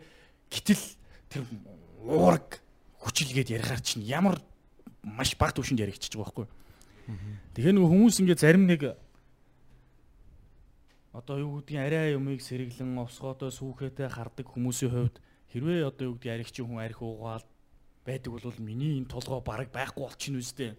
Арай нэг юм нэг прагматик харч нэг хошигнох гээд хүмүүс байдаг л да. Шинжлэх ухааныг бүр ингээд тэр хүмүүсээс болж доош нь шүү дээ. Яагаад гэвэл яг хүмүүс нөгөө нэг театрын урлага юу юу лээ жүжигээс илүү одоо манайхын хошин урлагийг дэмжиж байгаа гэдэгтэй адилхан. Тэр нэг юмыг ингээд өөрийнхоороо тайлбарлаа те тэр нь ингээд хүмүүснийх нэрэж тийш үү бид нар ямар тэнийг ингэж бодохоор яриатай хүмүүс амьдралыг ингээд аваа явуулдаг гэсэн үг. Мэдээллийн зөөрүүлчдэг гэсэн үг. Тэгэхээр тэр хүн тэгж байгаа байхгүй. Үгүй энэ нэг уухтал 20 мянгаас 2 сая хүртэл хийс үхээд идэггүй бол би хэдэн мянган удаа уулаа энэ баг хоосон болно доо гэж толгоогоо тогшоод. Гэтэл нөгөөтг нь амар сэргэлэн марзан нэг тийм аригчин хүн байгаа байхгүй юу? Яаж юм ухаантай ирүүл байдаг юм бэ? Тэр тэр яаж дэгдвэхээр мэдрэлийн эдисийн нэг давуу тал нь ингээд би биетэйгээ маш нарийн юм одоо юу гэдэг ингийн үгээр ярих юм бол ингээд утаслаг юмар ингээд би биетэйгээ дамжиж ингээд тэр утасны үзүүрүүдэд жижигхэн ёоны төвшин мэдээлэл дамжих хэлбэрээр л мэдрэлийн эдис ажиллаж байгаа. Тэ тэр синапсуудын тэр юугаар. Тэгэхэд тэр хүчил очоод тэр төвшөнд гимтэхтэл нарийн утсын нь харах сайхан тэ тэр бүр утаснаас илүү тэр утаснуудын хоорондын мэдээлэл дамжуулж байгаа тэрнийг хэсэгтэй л гимтээч болох нь Утсууд одоо дамжиж байдаг. Аа тий. Тэгэхэд тэр харахад бол тэр спутникээс байж иж болох нь шүү дээ. Эс нь бол цоо шинээрээ те. Нөө тий. Тэр Холбогч нь байгаа юм уу? Устагааж байж болно. Тэр бүр тэгэл тэр маш бага төвшөнд хийдсэн. Тэгэхээр л бидний одоо юу гэдгийг бид ямар их хор нөлөөтэй вэ гэдгийг мэдгийж байгаа. Тэгэл бид нар нэг тийм амар юм ярьдэн шүү дээ. Нэг л өглөө аригчин болчихно. Нэг тэр нэг тийм амьдралгүй зөвлөө. Өглөөс ирсэн чи аригч аригчин болчихно гэж бодоод байгаа тий. Тэгмүүд нэг л удаа ариг уугаал тэнгэр чинь. Нэг ариг уугаад илгээ барьсан чи амар хатуу. Бүр чулуу шиг болчих. Очоо явахад харуулсан чинь хатуурл гинэ ч гэдэг юм нэг ийм аимшигын үр дүн хүлээж аимшигын зөвлөгөө бид нар авч арна гэвэл үнэхээр үнэхээр Эсвэл хатуураагүй бол зүгээр гээ яваад идэх юм уу? тий тий тий тий Болоод байна гэж боддог ч юм уу те. Тэ тэ энэ нэг юу ч тэ ах нар бол өглөө шараа тайлан майлна гэдэг шүү дээ. Аа Тэр ёо тэр тэр аимшигтай ямиг та нэг ер нь тайлбарлаад өгөөч. Тэр юус мэдэхгүй би байна. яг нь залуучуудаа тэр мэдлэг болгох талаас тэр шар тайлах гэдэг асуудлыг би яриа. Энэ бол нийгэмд одоо юу гэдэг юм нэр томьёоныхоо хувьд ч тэр маш буруу одоо газар авсан ийм ойлголт. ягаад юу шар гэж нэрлсэн юм бол тийм өнгөөр Бөөлчгөр шар өдөө. монголчууд ч өөрөө тийм их төрөлдүүлсэн үгийн баялагтай хүмүүс шүү дээ. Тэр нь баг буцаад залуу үедээ баг төг болмоор одоо ингэ гадаадын шинжилгээнд харьцаад ирэхээр. За энийг бүгдээрээ шаардлага гэдэг ойлголтыг юу яа? Ойлгохыг одоо хичээ. Нөгөө нэг арих бол хүнд спорт, хүнд хөдөлмөр өнтер гээл ярьдаг марцгадаг л да. Тэгээд спорттой ер нь бас нэр бодоод үзье спорт их төсөөтэй ойлголт ихэд их амархан санагдаж байна. Ингээд арх уудаг хүмүүсийг нийтэд ингээд таван төвшөнд хувааж авч үзчих. Огт уудаггүй хүмүүс, амсдаг хүмүүс, тохируулын хэрэглэгчид, нөгөө стандарт хэрэглэгчид, тэгээд асуудалтай үе хэтрүүлийн хэрэглэгч, тэгээд архины хамааралтай хүмүүсийн таван төвшөнд хувааж үзчих. Тэгээд энийг юу гэж үзэж байна вэ гэхээр аа яг спорттой адилхан та хичээлээд их хийсэн үү гэж. Тэрийг яаж мэдж өгнөхөр та арх аль төвшөнд нь байна вэ гэхээр бид нар ихэмшлэн залуучууд хүмүүс мал тохируулын хэрэглэгчд гэдэг хариу өгд ямар өөрийгөө арх чингэлтэй нь биш, огт уудгүй гэж худлаа ярилтай нь биш те. Тэгээд та ерөө огт уудгүй л болсон бол та энэ спортоор хичээлээд их хийсэн байна. Ойлгомжтой юу? огт уудаггүй бол Огт дуудахгүй биш бол. Спортын Хийсэн бол та энэ спортод хөл тавьсан тий хичээлээд их хийсэн гэсэн үг байхгүй юу? Тамирчин болно шүү дээ. Тэгээд спорт. ер нь- тий сүртэй. Дэлхийн спорт шүү дээ. Дэлхийн спорт яа харахгүй дэлхийн спорт. Аа хамгийн олон хүнийг хамарсан спорт. Ир имгүү тий залуучууд бүгдийг хамарсан. Тэгээд та хичээлээд их хийсэнд бол энэ спорт хөгжинэ. Та энэ спорттой холбоотой авалт амжилт чинь нэмэгдэнэ гэсэн. Тэгээ би энийг тэр нөгөө медаль авна. Аа тэгээд ингэж явсараад ямар ч спортоор хичээлээд байсан та- нар тэр аа, алийг төвшөнд байгаад байхгүй л байхгүй. Тэгсээр гал та нар тэр мэрэгжлийн тамирчин гэдэг цол хэрэг мэг заавал аавна. Тэ. Тэгэхээр би тэр комеди дээр орж нөгөө золоотой ах нэг энэ талаар ярмаар энэ залуучуудын шоолмор он санагдаад их юм гэдэг. Тэр бид нар уучлаараа яг нэг төвшөндөө барьж чаддаг ямар ч спорт байхгүй. Та хичээлж ил байгаа бол тогтмол хичээлж ил байгаа бол мөр таны олд амжилт алдар хүн нэр алдар бол ингээд өсөөл юм тэгэл та энэ спортын оргил дүрж мэрэгжлийн гэдэг юм уу мастер гэдэг юм одоо юу байдгийг туршлага. аа тий Тэгэхээр Булсан шиг хөгжөөл яваад тахна шүү дээ. Мм. Тэгэхээр энэ спортод бүгдээрээ одоо би нөгөө хичээл орохоор сүулдийн архины эсрэгч яриад байгаа юм уу? Төлөөж хийж байгаа юм уу? Тийм төлөөж гээд байгаа юм уу? Тийм сони юм яриад идэг. Яг тэгвэл энэ бол бид нар баатарлагаар би зүгээр өөрийгөө хөмөрж байгаа юм биш. Бид нар энэ дайсантайгаа зүгээр нүүр тулж байгаа. Тэрийг таньж байгаагийн таньсны дараа бид нар ихтгэлтэйгээр энийг те энийг яаж ашиглах уу гэдгийг бид нар л одоо яаж байгаа нэг хэлбэр юм л да. Яагаад тэгэхээр ашиглах уу гэдгийг би зөрөгтэй хэлж өгнө нөхөр тэр нөгөө нэг хөнгөн хэмжээгээр бид нар уух хэмжээг мэдээд авц учраас тэр хэмжээгээр уучаар бид нар тэр ашиг тусыг олчж штэ. Хэлий гэсэн үгээ хэлж чинь, уучлаа гэсэн хүнээ уучлж чинь, стрессээ тайлж чинь, нэрч хүчтэй болж чинь нэг талаасаа те хүчин юмгээс хамгаалж чинь. Ингээ хэлчихээр одоо дэмжсэн юм шиг болчих гоо. Тэгэнгүүт энэнд бас тохирсон нэг эрдэмтний үг баг. Та одоо юу гэдгийг самбар байхгүй далайн эрэг дээр зогсож байгаа хүн. Тэнд эрүүл мэндийн арал тэнд харагдчихээн. Та сэлээд хүрнэ. Аа, эрүүл байхын тулд та тэгтээ эрүүл хүн. Эрүүл хүн тэнд зогсож байгаа шүү дээ. Зүгээр эрүүлээ хамгаалахын тулд эрүүл мэндийн арал руу сэлэх гээд. Тэр нь юу вэ гэхээр арх хууж эрүүл байх арал байхгүй. А гэтэл энд фитнес байж болно, зөв хоолт байж болно, тэ спорт байж болно. Зөндөө бол юм байгаа байхгүй одоо тэр чиний байгаа газар дээр гэсэн үг. Их газар дээр чи. Тэнгуут нөгөө залуучууд нь ингэж хилцсэний дараа заавал тэр нөгөө нэг архил хэрглэж ийж тэр нэг сайхан байх гэдэг замыг сонгочихгүй гэсэндээ энэ эрдэмтний хэлс үг. Та тэрийг арал руу сэлж болно. Гэхдээ энэ дотор байгаа энэ далай дотор байгаа. Акулаас акул гэдэг маань өөрөөр хэлбэл тэр байшин чин бий болгоос эсвэл аригчин болохоос те. Аригчин л тэр акулаар зүйрлсэн байна. Тэр акулнаас хурдан сэлнэ.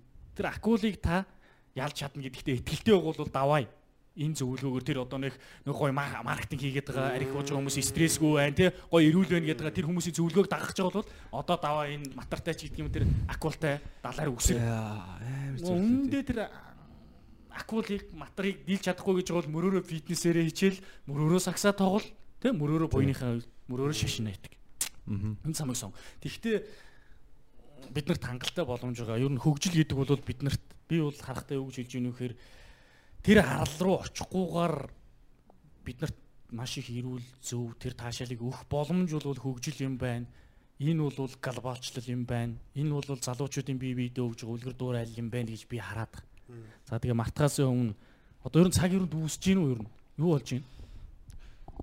Нөгөө сонсох цаг болж байна, үүдсэн биш үү? Үгүй Шаардлагатай. үгүй. Та түрүү шаардлагын талаар Аа нэг шаардлагыг Аа хэлчихсэн. тэгээ нөгөө шаардлагт хэлчихсэн. Шаардлагат гэдэг ойлголт. Аа тий за шаардлагыг ярьчаад та нэг юм хэлчихсэн гэдээсэн тэрийг ингээ мартчихж байгаа байхгүй. За ямар ч шаардлагатаа сансандаа ярьчих. Тэгээ үргэлжлүүлээд орж ирэх юм бол яриа. Яг та нэг ойлгож байгаа 10 өдөр ярьдаг юм шний цаг 30 минутаар тэгээд би нэг өдөр ихээр. За шаардлагат гэхээр. За тэгэхээр мэрэгжлийн тамирчин гэдэг ойлголтыг бүгдээр мэдээд авсны дараа шаардлагыг ойлгоход хамархан болчихж байгаа.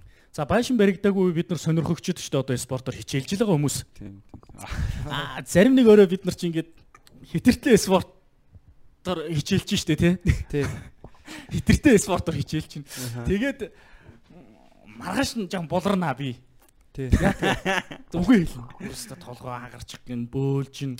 За энэ үед нөгөө ярианы ихэнд ярьжсэн нөгөө үзий яд нь штэ тий. Аха. Яах гэж арих удаа пүста дахиж энийг би хизээч уухгүй гэж хэлж болно бүр ингээд бүх арга техникийг хэрэглэн бэлэн гомь идэж болно одоо тэр бөмбөлөгтэй усаа уун хүүтэн коло уун саун дорн хөлсөө гаргах бүх л арга техник хэрэглэн харамсалтай нь үр дүн муу байсаар л юм яагаад тэгэхээр нөгөө нэг шинжлэх ухаанлаг авч үзэх юм бол нөгөө тэр хорыг гаргадаг бодис маань өчигдөр дууссан юм чи яхаа ажиллаад Шахвагтаад. шахвагдсан. Тэгээ нөгөө үжилчэнд би дэргэлдээ л юм гэсэн. Тэгэхээр яг тэгэл нөгөө нэг илгэн тэрийг дэмжих зөвлөгөөнүүд л байхгүй юу. За ингээд бид нар шатах гэж хэлдэг юм а энэ хордлонд орох гэж байгаа. Өөрөөр хэлбэл нөгөө нэг тэр архинаас үүссэн бүтээгдэхүүнүүдэд хордцсон байгаа байдал маань. Оо, хоолны хордох шиг гэсэн үг? Аа за одоо чи яг зөв хатглаа. За. За тэгвэл одоо бүгд нэгэнд хоолны хордлого гэдэг учраас буцаад илүү ойлгомжтой болгоё. Хоолны хордлогонд орсон хүн яадаг юм? Энийг бол одоо сонсогч үзэгчд маань бүгдээрээ мэднэ. Бүр хоол идэх дур хүсэл байхгүй, бөөлжин, толгоо өвдөн, гар хөл салгалн, суулган, гүйлгэн бүр ингээд бүр хоолны үнэрч авч чадах бүр одоо бүр тодруулаад авал өндөгний хордлонд орсон гэж хэлэхээр бүр өндөгний хордлонд орсон хүмүүс дотор мохоо оргиж байгаа юм шиг мэдэрдэг юм бүр. Өндөгний үнэр авч чадахгүй, баг насаараа идэхгүй юм хэдэн жил идэж чадахгүй. Хаа. Яг энэ ш- За тэгвэл их өлссөн хүн яадаг юм. Их өлссөн хүн хэр Идэж болсон. тий. бүр байн хоол идмээр санагдана. Тий. Тий. Нүргээд тэгээ хүүтэн үлсэн сутгана. Толгой эргэн. Гар хөл салгална. Ууралж бохомдно. Тий. Бүр одоо байж ядсан шүү дээ. Үргээд ерөөсө толгойд нь идгимнаас өөр юм орж ирэхгүй. Энэ хоёр яг идгимтэй холбоотой юм шиг боловч газар тэнгэр шиг хоёр ойлголт байгааз. Нэг нь бүр ингээ хүсээд байна. Тий нэхэд энэ. Нөгөөх нь төвж байна. Өөрөөр хэлбэл толгой дотороо хоёр төв маань ажиллаж байна. Энэ хордлох шүү гэдэг нөгөө тэрийг түлхэж байгаа төв маань нөгөө бит хэрэгтэй хэрэггүйг ялгадаг төв маань ажиллаж байна. А нөгөөх нь бол хүсдэг бит байх ёстой гэд нэхэж байгаа төв хоёр ажиллаж байгаа гэсэн. Ийм хоёр төрлийн жишээг ярьж байна. За тэгвэл сонирхогч тамирчид маань аль нь юм шиг санагдав одоо та нарт? Нөгөө бэлтгэлээ хэтрүүлээ хийцсэн тохиолдолд үйл, шүү. үйл галзтай байгаа. хоолнд хоолны хордлого авсан хүн шиг шинж тэмдэг илэрч байгаа байхгүй юу? А яг ингээд бид нар зовоо байж итэл хажуутлаас мэрэгжлийн тамирчны зөвлөгөө орж ирнэ. Одоо ингээд амар үхгээл байж штэ. Бэлэнгой хэмэнгой байдэл нэг ингээд хөөсөө гаргаал ингээд зовоо байж итэл мэрэгжлийн тамирч хажуутлаас орж ирнэ. Юу гэдгөө? Зоо. Аа яг зөв. Тий. Сайхан хүүтэн би ууж гүрийж байгаа 100 татчих. Яга мэрэгжлийн тамирч ингэж зөвлөгөө өгч байгаа гэхээр нөгөө энэ дотор байгаа нөгөө өс гэдэг төв бол төрөлхийн угаасаа хоолны төв байсан. Бид нар олдмолоор нөгөө мэрэгжлийн тамирчинд маань бол архийг хариуцсан төв байшин маань бий болсон учраас арх мэрэгжлийн тамирчны хувьд бол тэр хордлогонд орох биш нөгөөдх спирттэй нэхэж байгаа хэлбэр байна.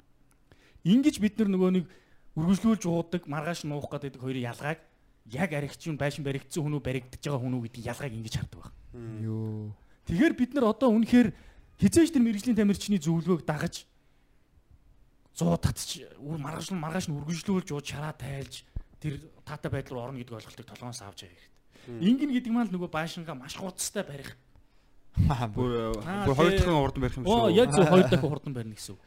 Тэгэхээр бид нар яагаад заримдаа энэ зөвлөгөөг авчдаг вэ гэхээр энэ мэдлэг боловсруулал нь байхгүй учраас нөгөө нэг хорлонд ороод их зовж штэ бид нар чинь бөөлжин гээл байж чадчих байгаа байхгүй юу. Бүр нөгөө архиж үзэн ядаал.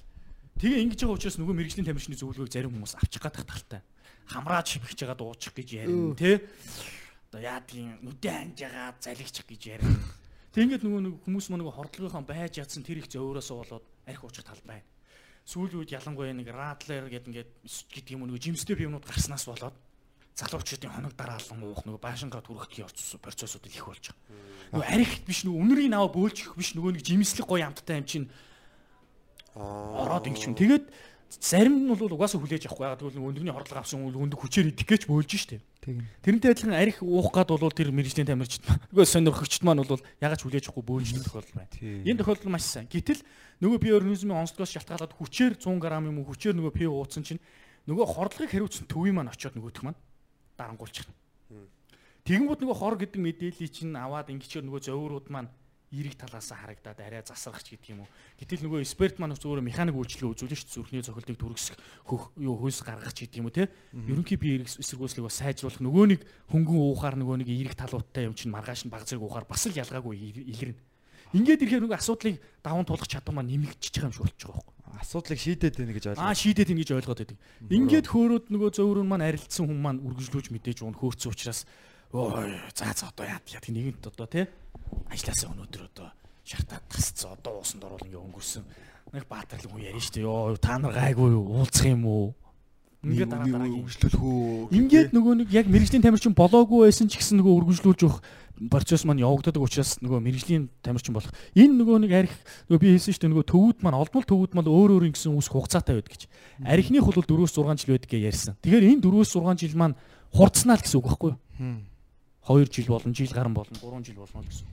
Тэгэхээр бид нар зүгээр одоо яж байгаа тарамдсан маягаар ярьчлаа зүгээр миний хүсэж мөрөөддөг зүйл бол ядч хүмүүс зүгээр бэлгэвчийг секси гэж хүүхдүүдэд одоо хэрэглэх зааврыг өгдгүүтэй адилхан Тий.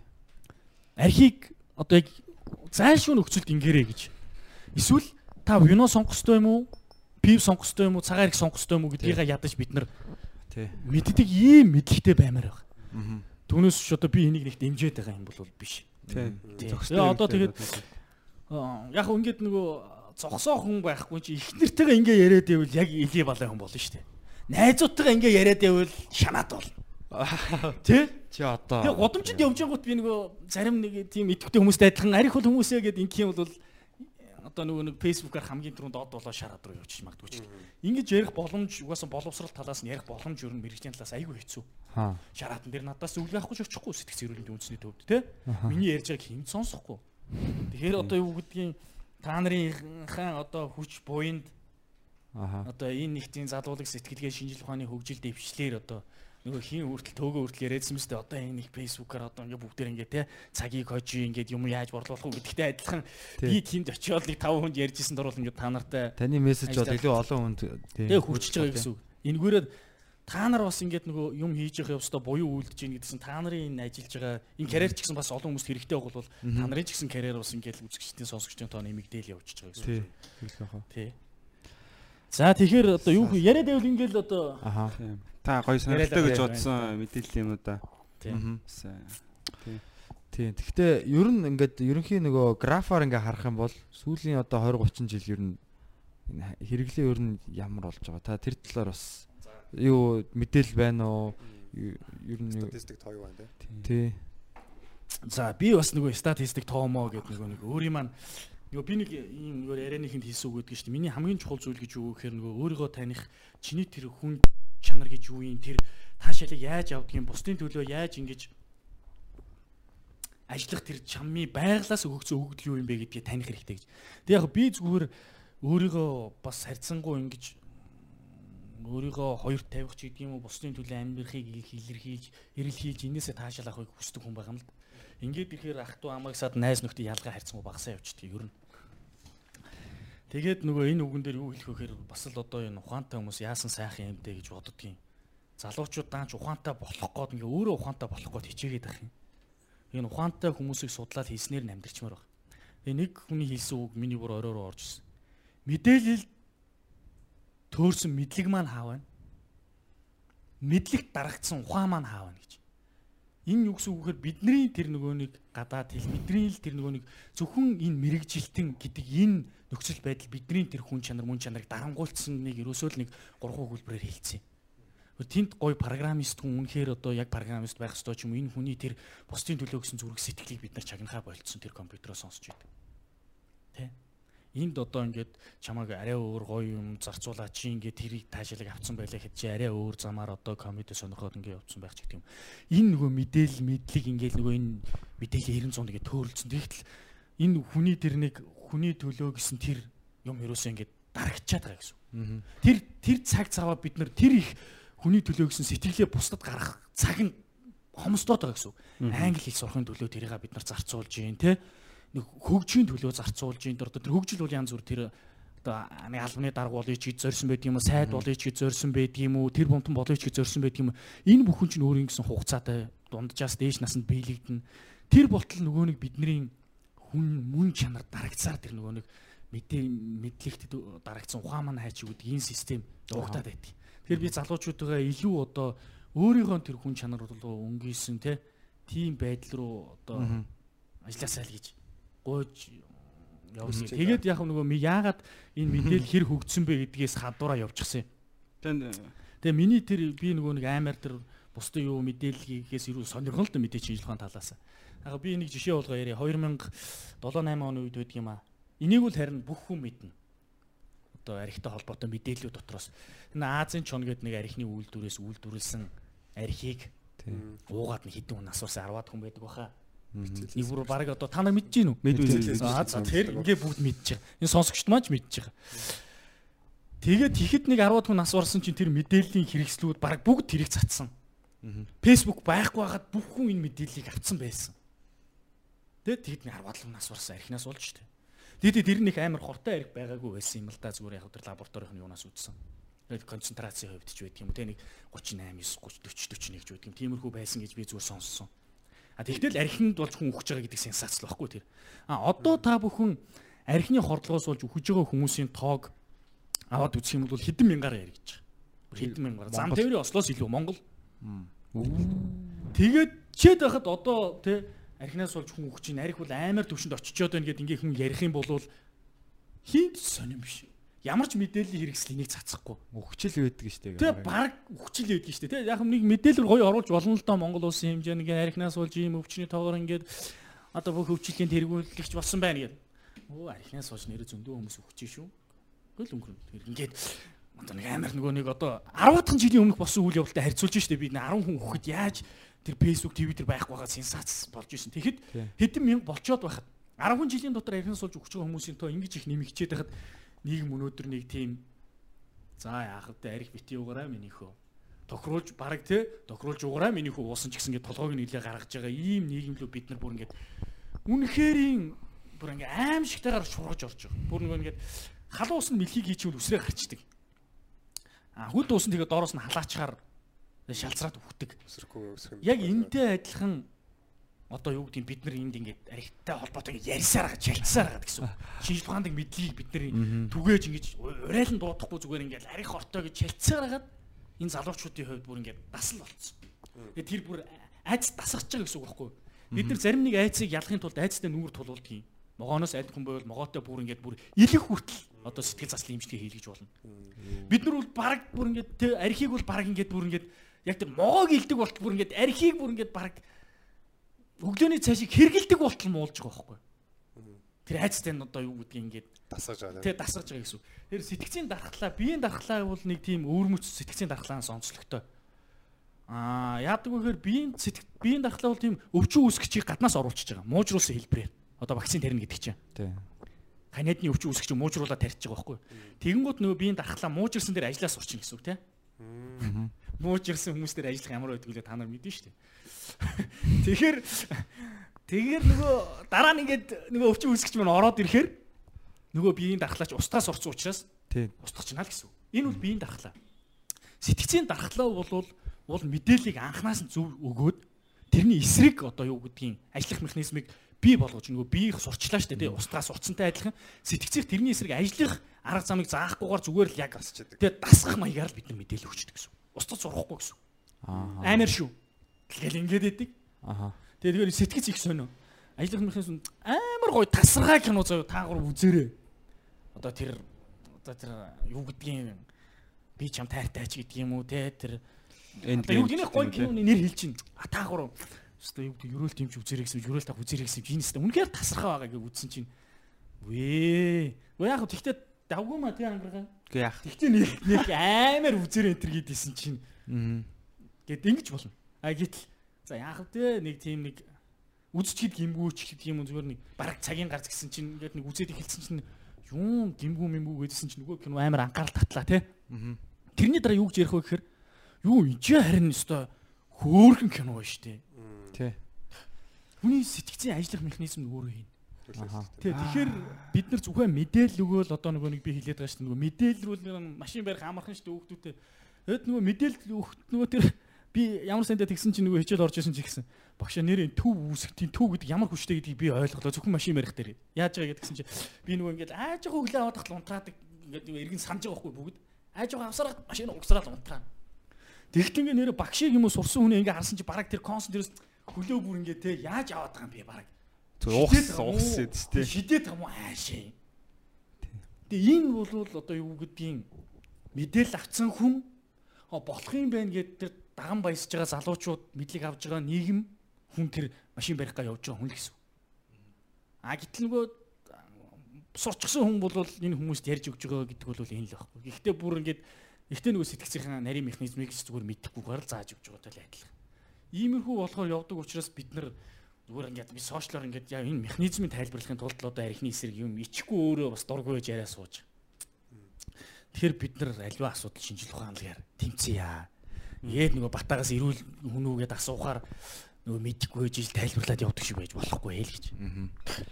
Гэтэ яг таны танаас яг дахиад асуу яг архины хэрэглээ нь ихсэн юм уу буурсан юм ба та тэрэн дээр нэг хариулт За зүгээр бид нар тэр мэдээлэл байгаа юу? Нэг хүнд ноогдох архины хэрэглээгээр бол дэлхийд тэргүүлсэн байсан гэж би саяхан нэг судалгаагаар бол ноогдсон. Нэг хүнд ноогдох архины хэрэглээ гэсэн чинь 19 литр байлуу хайшаа байлээ. Гур замбрааг та гарч ирсэн. Тэгээ зүгээр 5 хүн зүгээр насанд хүрэгчдийн 20% нь архины хамааралтай болсон байна. За бас би бас нөгөө нэг хамгийн сүүлийн манай төв сэтгцэн эрүүл мэндийн үндэсний төвийн маань хийсэн судалгаа байгаа. Ерөөсөн Монгол улсын хэмжээнд хоёрхан л удаа хийгдсэн судалгаа. 90 донд нэг хийгдсэн байсан. Сая 14 онд нэг хийгдсэн судалгааны дүн гарсан байсан 14-өөс 16 онд. Тэгээ тэр судалгаар нэмэгдсэн гэсэн. Нэмэгдсэн байсан. Гэхдээ тэ та үзүүлж ирсэн. И- Ингээд би зогийн тухайд авч ирсэн аахгүй. Гэтэ ингээд тэр судалгаа нь амар зөө. Архинаас олж зам тээв ингээд деталийн зэ авчихсан. Архинаас олж зам тээврээс болж нас орсон хүүхдүүдийн тоо гэд өсөлтийг гаргацсан заяа. Тэгээ ингээд амар төрөлдсөн байдлаа мангар олон ингээд бордууд гаргацсан байсан л да. Тэрийг презентацнуудаар тэр лекцэн дээр гарч ирсэн аахгүй. Би зөөгдөн дараалсан. Тэгээ бүгдийг харахад бүгд өссөн байсан. Энэ бол баталгаатай. Би дээр харсан зүйл. 90 оны судалгаан дээр л Тоогийн санахгүй байна би. буюу 20% нэгжсэн шүү. Яг хүүхдийн тэр юм амар өссөн. Одоо энэ бид над тавлаас үзлээ. хэдэн оны судалгаа 14 оны судалгаа гэж. 14 оны. м. 14-өөс хэдэн онд үлээ тэр чинь нэгэн бас маш их хүч хөрөнгө зардаг. Тэгээд дээрэс нь манай сэтгцэн эрүүл мэндийн салбар угаасаа өөрөө ойлгомжгүй одоо хүмүүс эргээр хүлээж авдаггүй салбар учраас тэрлүү хийх судалгаанд зарцуулах хөрөнгө мөнгө судлаачдын маань бас ажиллах одоо саад бэрхшээл маш хэцүү. Тэгээд юу хэлэх гээд өнөхөр одоо энэ 5 хүн сууж байна. Тэгээд бид судалгаанаа зүгээр одоо бүр өмнөх судалгааных нь дүнгээс харахад л бид тавын нэг нь одоо Архины хамааралтай. архичин гэдэг нэр зүгхээр л гэсэн үг. Архины хамааралтай, архинд донцсон хүн л гэсэн нэр томьёог хэлж байна. Инженеэр хэлвэл те. Тэ. Тэгээд юу дуусгараа болоогүй би 5 минутын зүгээр бас нөгөө салбараа нэг 5 минутын сурчлаа дуусгачих юм уу? Эсвэл энэ чи 2 дугаар анги мэг гэж байх юм уу надаа? Аа одоо яриа та. 2 дугаар анги гэж бол байхгүй юм уу? Үгүй хоёрдугаар анги гэж байхгүй гэж хэлээгөө. Аа одоо цаг байгаа. Тийм тэгээд аа, дараа ч гэсэн бас энэ талаар ер нь бол би бол дахиж урьж Би оролцуулмаар зүгээр энэ хоёул бүгдээр зүгээр тийм архитай л холбоотой ярьлаа шүү дээ энэ хугацаанд. Би болохоор тэр нөгөө сэтгцэн эрүүл мэндгээ ярихаар бас бид нарт ярих юм танарж үүж очиж үүж штэ тий. Тий. Одоо хэдэн минут болчиход байгаа яг? А бид цагт баригддаг уу? 1 цаг 40 минут. За хэдэн Тийм шүү. За яг Окей. Аа за За яг нар өөрсдөө яар энэ Юуны юм архины- байхгүй би гол. Тийм болно болно. Тэгээ хамгийн сонирхолтой кино чи одоо бас нэг цаг 30 40 минут л байдгийн шүү дээ ер нь. Тэгсэн чинь нэг мөнис нөхөр орж ирээд бас 2 цаг юм ярьж чи бас. Подкаст учраас зүгээр Подкаст хүмүүс урт байх тусам л ер нь дуртай л байдаг л да. Аа. Одоо сонсоод ингээд яагаад байгаа учраас. сасаад юм хийж байгаа юм уу те. Тий. За бас тэгвэл болох юм. Ер нь яг би нэгэн сэтгцэн эрүүл мэндгээ ярьсан учраас нийгэмд бид нар одоо яг миний яриад байгаа зүйлийг ойлгохын тулд шинжлэх ухаанлаг байхын тулд тусламж үйлчлэгийг авахын тулд бид нар энэ сэтгцэн эрүүл мэндийг бас их бага хэмжээгээр ойлгохгүй болохгүй. Аа. Аа. Зүгээр сэтгцэн өвчтөе хүн гэдэг тэгэхээр л бид нар тийм нэг галзуу солиотой өөрийгөө хинж авч чадгаа болсон нийгэмд дасан зохицох механизм нь алдагдсан хүмүүсийг л бид нар сэтгцэн өвчтөе хүмүүс гэж ойлгодог. Шараатных шиг үү? Нөө одоо шар хадныхан шиг үү гэж яг тэр хүмүүсийг чинь хэлээд байгаа юм л та. Яг одоо тэр шар хадныхан шизотой солиотой хүмүүс гэсэн нэр томьёо зүүчээд байгаа. Тэгээд сэтгцэн эрүүл мэндийн тусламж үйлчлэгийг бол эдгээр хүмүүс мал аавна гэсэн үг байна шүү дээ. Тэ.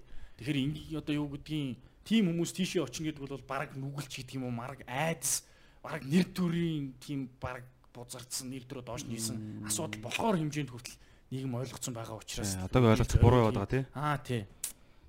Гэтэл бидний тэр э, одоо галзуу солиотой шараадны гээд байгаа тэр ойлголт чинь бол яг өвчин талаас нь аваад үзэх юм нийт сэтгцэн өвчтөе хүмүүс нь ерөөс хоёр хүртэл хувийг л эзэлсэн байдаг. Хоёр хүртэл. Тэгэхээр чинь 98% нөгөө л нэг аригтлалт, тамигтлалт те одоо нөгөө бусад одоо юу гэдэг сэтгэл гутрал, хөөрөл одоо бүх зүйлүүд маань ороо явчихдаг л гэсэн үг. За Тэгээд аа одоо бүх л зүйлүүд орно. Тэгэхээр би зүгээр яг сонсогчдоо бас л нэг эрүүл мэндийн талаар нь мэдлэг хэрэгтэй юм болов уу гэд дараах 12 салбар шинжилгээ ухааны чиглэлээр тусламж үйлчлэгээ үзүүлдэг энийг зүгээр дурдаад хэлчихье. За нэгдүгээр за бид нар нэгэнт яриад ихсэн учраас дондох эмгэг судлал. Дондох эмгэг судлал. Тэгээ дондох эмгэг гэдэг маань өөрөө хоёр том үндсэн хэсэгт хуваагдаад ингээ явагдана. Нэгдүгээр сэтгцийн хүрээнд дондох гэж. Өөрөөр хэлбэл ямар нэгэн бодис сэргэлэхгүйгээр тэрийг үйлдэл хийгээд тэр үйлдэлээ одоо хийхгүй бол байж болохгүй донтол гэсэн үг. Хар юу мөрөөдө тоглоом байж болох нь байна те. Одоо тэр гар утас оролдолт байж болох нь байна. Компьютер дээр суух байж болох нь байна. Эдгээр маань бол те сэтгцийн хүрээнд донтно гэсэн үг. Тий. За, бодис донтох гэдэг маань нөгөө ариг тамиг хэрэглэх тэр одоо бид бодис. мансууруулах бодис эднэрийг одоо хэрэглэхийг бол Хоолцлоор нь, юм гэж тий. Тэрийг бол тарьж оруулж болно, ууж оруулж болно, үнэртэж оруулж болно. Бид ямар нэгэн бодис хэрэглэж донтохыг бол хэлээд байгаа. За, донтох юмыг маань ингээд одоо тус бүртээ судлаад ингээд ямар их донтох юм. тий одоо юу гэдгийг салбартай вэ гэдгийг харагдаад явчих чинь цаашаа ярих бүр шаардлага байна. Хүн болгонд байж тээ шинж тэмдэг. За одоо инхээр бид нар харин би тэр сэтгцэн эмчд үзүүлэх шаардлагагүй шараад сэтгцэн эрүүлэндийн үндэсний төв рүү явах шаардлагагүй шараад руу явах шаардлагагүй гэдэг чинь эргэлзээтэй болоод эхэлж штэ тийм үү? За тэгвэл дараа нь бэлгийн эмгэг судал гэж. Одоо бидний одоо хүмүүсийн шууд ярьж ойлгосноор бол тэр секстэй холбоотой эмггүүд одоо тэр биеийн сулрал гэж юу юм? Эсвэл одоо тэр хит сексийн дур сонирхолтой болох гэж юу юм? Бүр одоо эсрэг хүүснээ биш эрэг одоо өөртөөгөө адилхан хүүснээ сонирхох бидний ярьснаар гомо гэж юм тэрийг өвчин гэж үздэг газар бол өвчин гэж тусламж үйлчлэгээ аавна. Хивэн гэж үздэг газар бол хивэн ч гэдэг юм те. Эсвэл одоо секс нь хивэн мөртлөө одоо хувцлалтан дээрээ эсрэг хүүснийхээ хувцыг хүмүүс таашаал авах ч гэдэг юм. Ингээл энэ бүх зүйл маань бас л сэтгцэн юмш тусламж үйлчлэгээ үзүүлнэ. Бидний л нөгөө нэг айхаас очхоос имээдэг шар хад гэсэн нэрт зүүсэн тэр сэтгцэн эрүүлэндийн үндэсний төвийн мэрэгжилтнүүд маань тусламж үйлчлэгээ үзүүлнэ за дараа нь Одоо ч тэгээд баруунд бол бүр яг яагаад байгаа шүү дээ. Одоо тэрийг бүр бүр дэмжээд тий дэмжээд аа одоо яг гэдэг нь тий нөгөө эмгтэй овц өмсдөг хүмүүсийг бол өстой зөв чи зоригтой байна гэдэг юм уу тий. тий Гэхдээ бас одоо хит тэрийг одоо хит буруутгах хайшин. Аа. хүнийг бас Гэхдээ бас одоо юу гэдэг нь бас яг зөв ингээд бурхны дээрээ залаад тахын цаашин тий одоо юу гэдэг чинь. энийг л бид тий тий. шилхоног тусламж үйлчлэгээ авч нөгөө ойлгохтой бас зөв ойлгох хэрэгтэй боловсрал гэдэг талаас нь л хэлээд байна шүү дээ. За тэгжээт л одоо харих насныхан гэж байгаа. Одоо бидний ярьснаар бол Гуравдугаарт уу? тий насалж байгаа хүмүүс. Үгүй яг 12-оос нь би энэ тэндээс нь л дурдаад байгаа Аа эдгээр хүмүүс маань бол бидний сайн мэдгээр бол цэвэршилт явагдал эхлэхээр гэж ярьдаг шүү дээ. Тийм ингээл нүний ааш цан яадаг нү ээжүүд маань одоо уурал бухимдалтай болдог гомдомтгой болдог баярламтгай болдог тий одоо нэг сарын тэмдэг алдагдана гэл ингээл бүх эр эмгүү энэ процесс явагддаг. Э энэний цаана бол бид нар ингээл харахаар л зөвхөн энэ илэр харагдаад байгаа юм ярьдаг болохоос цаана нь бол хамгийн багадаа 87% нь сэтгэл төгшил сэтгэл гутрал ганцаардал тий айцын эмгэгт нэрвэгдсэн байж идэг. Энэ маань аргагүй шүү дээ цаанаасаа л тэгэл хөгширж байна тий нийгмээс Гормоны өөрчлөлт тий өөрчлөлт явж гин гэдэг ийм айцууд байдаг учраас энэ бүхэнд тохирсон ямар эмчилгээ эрэхтэй яаж харьцах хэвтэй тий үр хүүхдүүд нь яаж ойлгох хэвтэй ингээд ингээд бүх зүйлүүдийг одоо Тий, тиймд би одоо нөгөө хүмүүс тусламж үйлчлэг үзүүлэх гэдэг ингээд байгаа. За дөрөвдүгээрт нь бие сэтгцийн хамааралт байдал судал нөгөө сөрөөний яриан дундуур гарч ирж исэн нөгөө биеийн шалтгаантай хүчнүүдийн маань 80 хэдэн хувь нь стресс Стрессээс, стресс нөлөөсөн зарим нөлөөлөх хүчин зүйл зарим шалтгаан болсон байна гэдэг. Яг энэ хамаарлыг судалдаг. Сүүлийн үед яг хүмүүс даалд ухамсар өнтергээд хүний оюун санааны хүч өнтергээд хүмүүс их ярьдаг болсон байна. Үүнээс үүдэлтэй тэр өвчнийг судалдаг. Зөвхөн тэр сэтгэл санаа тавгүй байдлаас болж ходоод нь яаж өвдөх юм. Тэ? Яа хавдар үүсэх юм, хараа нь муудах юм. Яг би сонирхолтой шишээ татхад бүр энэ одоо миний хувьд практик дээр тохиолдсон явдал би одоо энэ олон хүмүүс сонсож ийн гэхэд худлаа хэлжүүлж чадахгүй шин. Одоо буруу хэлчих магадгүй 3 жил гарна л болсон байсан хүн байсан. Юм идэж идээгүй гэсэн үг шүү дээ. Усч угаагүй хоолч идээгүй. А гэтэл 3 жил юм идэг. 3 жил гарна тий усч угаагүй юм ч идээгүй гэсэн А бид нар ухамсар тухаанаараа бол хоолноос татгалзаад өсвөлэн зарлах юм бол хамгийн ихтэй 7 хоног их бах 14 хоног их бах тийм үү? Бараг усч уухгүй гэхэр чинь 3-оос илүү гэж мөн хэлэхэд зүрхлэхэд хэцүү. Тэгэхээр тэр хүн бол 3 жил гарan болсон байсан. Тэ нэг тэр Непал Тэ Монголд байсан тохиолдол тэ одоо би залуу ингээд над дээр тохиолдсон. Одоо би ингээд нөгөө залуу эмч байсан, суралцдаг, суралцагч эмч байсан. Тэгээд тойроод явж исэн. тэр бяцлал хийдэг юм уу эсвэл Хөө тэр сэтгцийн өвчлөөд тэгээд өөрөө сэтгцийнхаа өвчний улмаас хоотлоос татгалзсан гэсэн. Өөрөөр хэлбэл ухамсар тухаанаараа биш гэсэн үг шүү дээ. би организм тэгээ яаж одоо Яг амьд байх уу, яг? нарын алмаарлыг энэ ихтгэл үнэмшлийг одоо юу гэдгийг арилгахын тулд хэлэхэд яг хаа хаяа нэг тусан шингэн залгаж өгдөг байсан. Одоо тэр нь бол өдөр болгон гэсэн үг биш шүү дээ. Тэгтэл тэр чинь баг сард 1 2 удаа тусал залгаал байж ийн гэдэг чинь угаасаа л өөрөө ой тоонд багтахын тал. Гэтэл хоолноос татгалзаад бид нар одоо юу гэдгийг би энийг ярихаараа л нөгөө мө X york гэлч инх хоёрыг санаанд ордгийн тэрийг бол хүн болгон мэддэг зурагтаар ингээл нөгөө имлэгт ингээл гарцсан байхад нь хоёр гарт нь амар үнэтэй үнэтэй туслууд залгачаал байж ах тэр хүн яаж те 10 хэдэн хоногийн дотор бүр ингээд нүднээс гарсан шүү дээ та бүхэн мэднэ. Тэгэхэд бол им тэрэ бол тасралтгүй л явж байгаа шүү дээ тэр. тэгэхээр тэр хүн Тэгээд тэр яаж хүн бол яг 3 жил гарсан. Гих мэт одоо тэр сэтгцийн өвчин. Хүн- судалдаг гэсэн тэр хүн тэгээ яасан бэ? Харин тэгээ сэтгцийн өвчтэй болсон л байсан гэсэн. Тэр амьдралынхаа стрессээсээ болоод тэр амьдралд байсан таагүй нөхцөл байдлаасаа болоод. Тэ амьд үү? А тэр амьд одоо тэгтээ тэр хүн амьд эсхийг сайн мэдэхгүй. Ямар ч үсэн бид нэр хоолнд оруулаад явуулсан. Юм яриаггүй тэгтээ. Тэр гих мэт Тий би маш олон жишээнүүдийг ярьж болно. хүмүүс интернетээс хайгаад үзээрэй хүн хамгийн дэлхийн хамгийн олон өдөр хараа хяналтанд орд ингээд камертай өрөөнд дотор хоол идээгүй хэд хонсон бай гэд бид нар харж ирсэн юм аа. Бид бас арай боломжгүй гэж бодсон. Тэг тэр туршилтаас байлээ. Тэгээд хит байсан бэ тэр. баг 3 жил авчихсан шүү дээ. Бас амар тий Европчууд бүр шүү дээ ингээд хараа хяналттай тэг нэг өв- нэг өвөл байсан нэр ямар ч хоол мол хэрэглэхгүй. Сонирхолтой. Тийм юмуд бас байд юм билээ. Эдгээрүүд бол ухамсарт ухаанаараа болоо зохицуулах боломжгүй гэсэн үг байна. Тэгэхээр за дараагийнх нь бол аа, сэтгэл засал гэдэг бүхэл бүтэн тусдаа сэтгэл санааны өөрчлөлт стрессээс урд тусламж өгүүлбэг үзүүлдэг энэ салбар байна. Тий, тий. За дараагийнх нь нийгмээс шалтгаалж үүссэн сэтгцэн эмгэг судал гэж байна. Тэгээ тий нийгмээс олж үүссэн өвчин эмгэгүүдийг ингээд судалдаг, тусламж үйлчлэгээ үзүүлдэг. Одоо тэгэнгუут нь сэтгэл засал руу байдаг юм уу тий одоо тэр хаашаа нь явуулах гэдгийг шийддэг. За дараа нь хүүхдийн сэтгцэн эмгэг судал гэж байна. Одоо бүгдийн тэр хүүхдийн хэрэл бид нар бас л нэг галзуу солиотой хүүхдтэй шар адан дээр дагуулж чиг хүүхдэд тусламж үйлчлэгээ авна гэж чинийч толгойд уухгүй шүү дээ. А гэтэл одоо тэр хүүхдүүд юм зүгээр сэтгцэн өвчин гэж бид нар нэг аймаар нөгөө нэг бодоод байгаа нөгөө нэг галзуу солиотой хүмүүсэл төсөө шүү дээ. Гэтэл нөгөө маань хувьд хамгийн түгээмэл тохиолддог нөгөө орон доош их гар хөлөө хумсаа мэрэгч гэдэг юм уу те. Тэгээ хөд хит хөдөлгөөнтэй болох хүний үг сонсдгоо эсвэл уйламтгай байх, айцтай байх, сурах чадвар нь буурах гэдэг юм ингээ те. Иймэрхүү зүйлүүд маань бүгд л сэтгцэн ямар нэгэн өөрчлөлт эмгэгтэй холбоотой байх жишээтэй. Тэрийг зөв таньж мэдгэл Тий, тий. Тэгэхээр бид нар яагаад тэгэхээр ингээд өөрсдөө нөгөө сэтгцэн өвчнөхөр сэтгэл зүйчнэр тэр сэтгцэн өвчнөр бол эмчнэр галзуу хүмүүстэй ажилдаг ганцхан блог тогтоочоор чинь яаж бид нар тийм зөв тусламж үйлчлэг авах юм бэ? Бид яаж одоо юу гэдгийг нийгэм маань эрүүл байна гэж одоо ингээд ярихаар яана бид нар сэтгцтэй анхаарахгүйгээр яаж архитай тэмцэх юм бэ? Яаж зөв ирээдүй хооч үжтэйгээ тэмцэх юм бэ те? Яаж тэр одоо юу гэдгийг хосуудын тэр аз жаргалтай бие биенээсээ таашаал авах тэр байдлыг ойлгох юм бэ? Гэт бид нар энэ нийгэмд байгаа тэр бузар булаа гэж үзээд байгаа бус бусармаг үйлдэл гэж үзээд байгаа бүхэнтэй бид нар тэмцэх үнэндээ боломжгүй болчих жоох. Захын наад хэсэг жишээг тэмцэх. Тэр чинь илэрлэл илэрлүүд нь л яваад байгаа юм шүү тий. Тэгэхээр бид нар ядаж л энэ эрүүл мэндийн талаар боловсролдоо төр засаг маань анхаармаар байна. Тэ? Одоо би үнээр заяа. Гэт одоо ингэж яг үнэндээ бол ойлгоход бол бэлэн байдгийн зүгээр. Одоо олон ясараа дасчих чи тээ. Харин Гэхдээ яг гоо энийг бол би ингэж бодож байна. Яг мэдээж асуудлууд бол аль ч нийгэмд байгаа тий асуудалгүй газар гэж хаанч байхгүй тийм.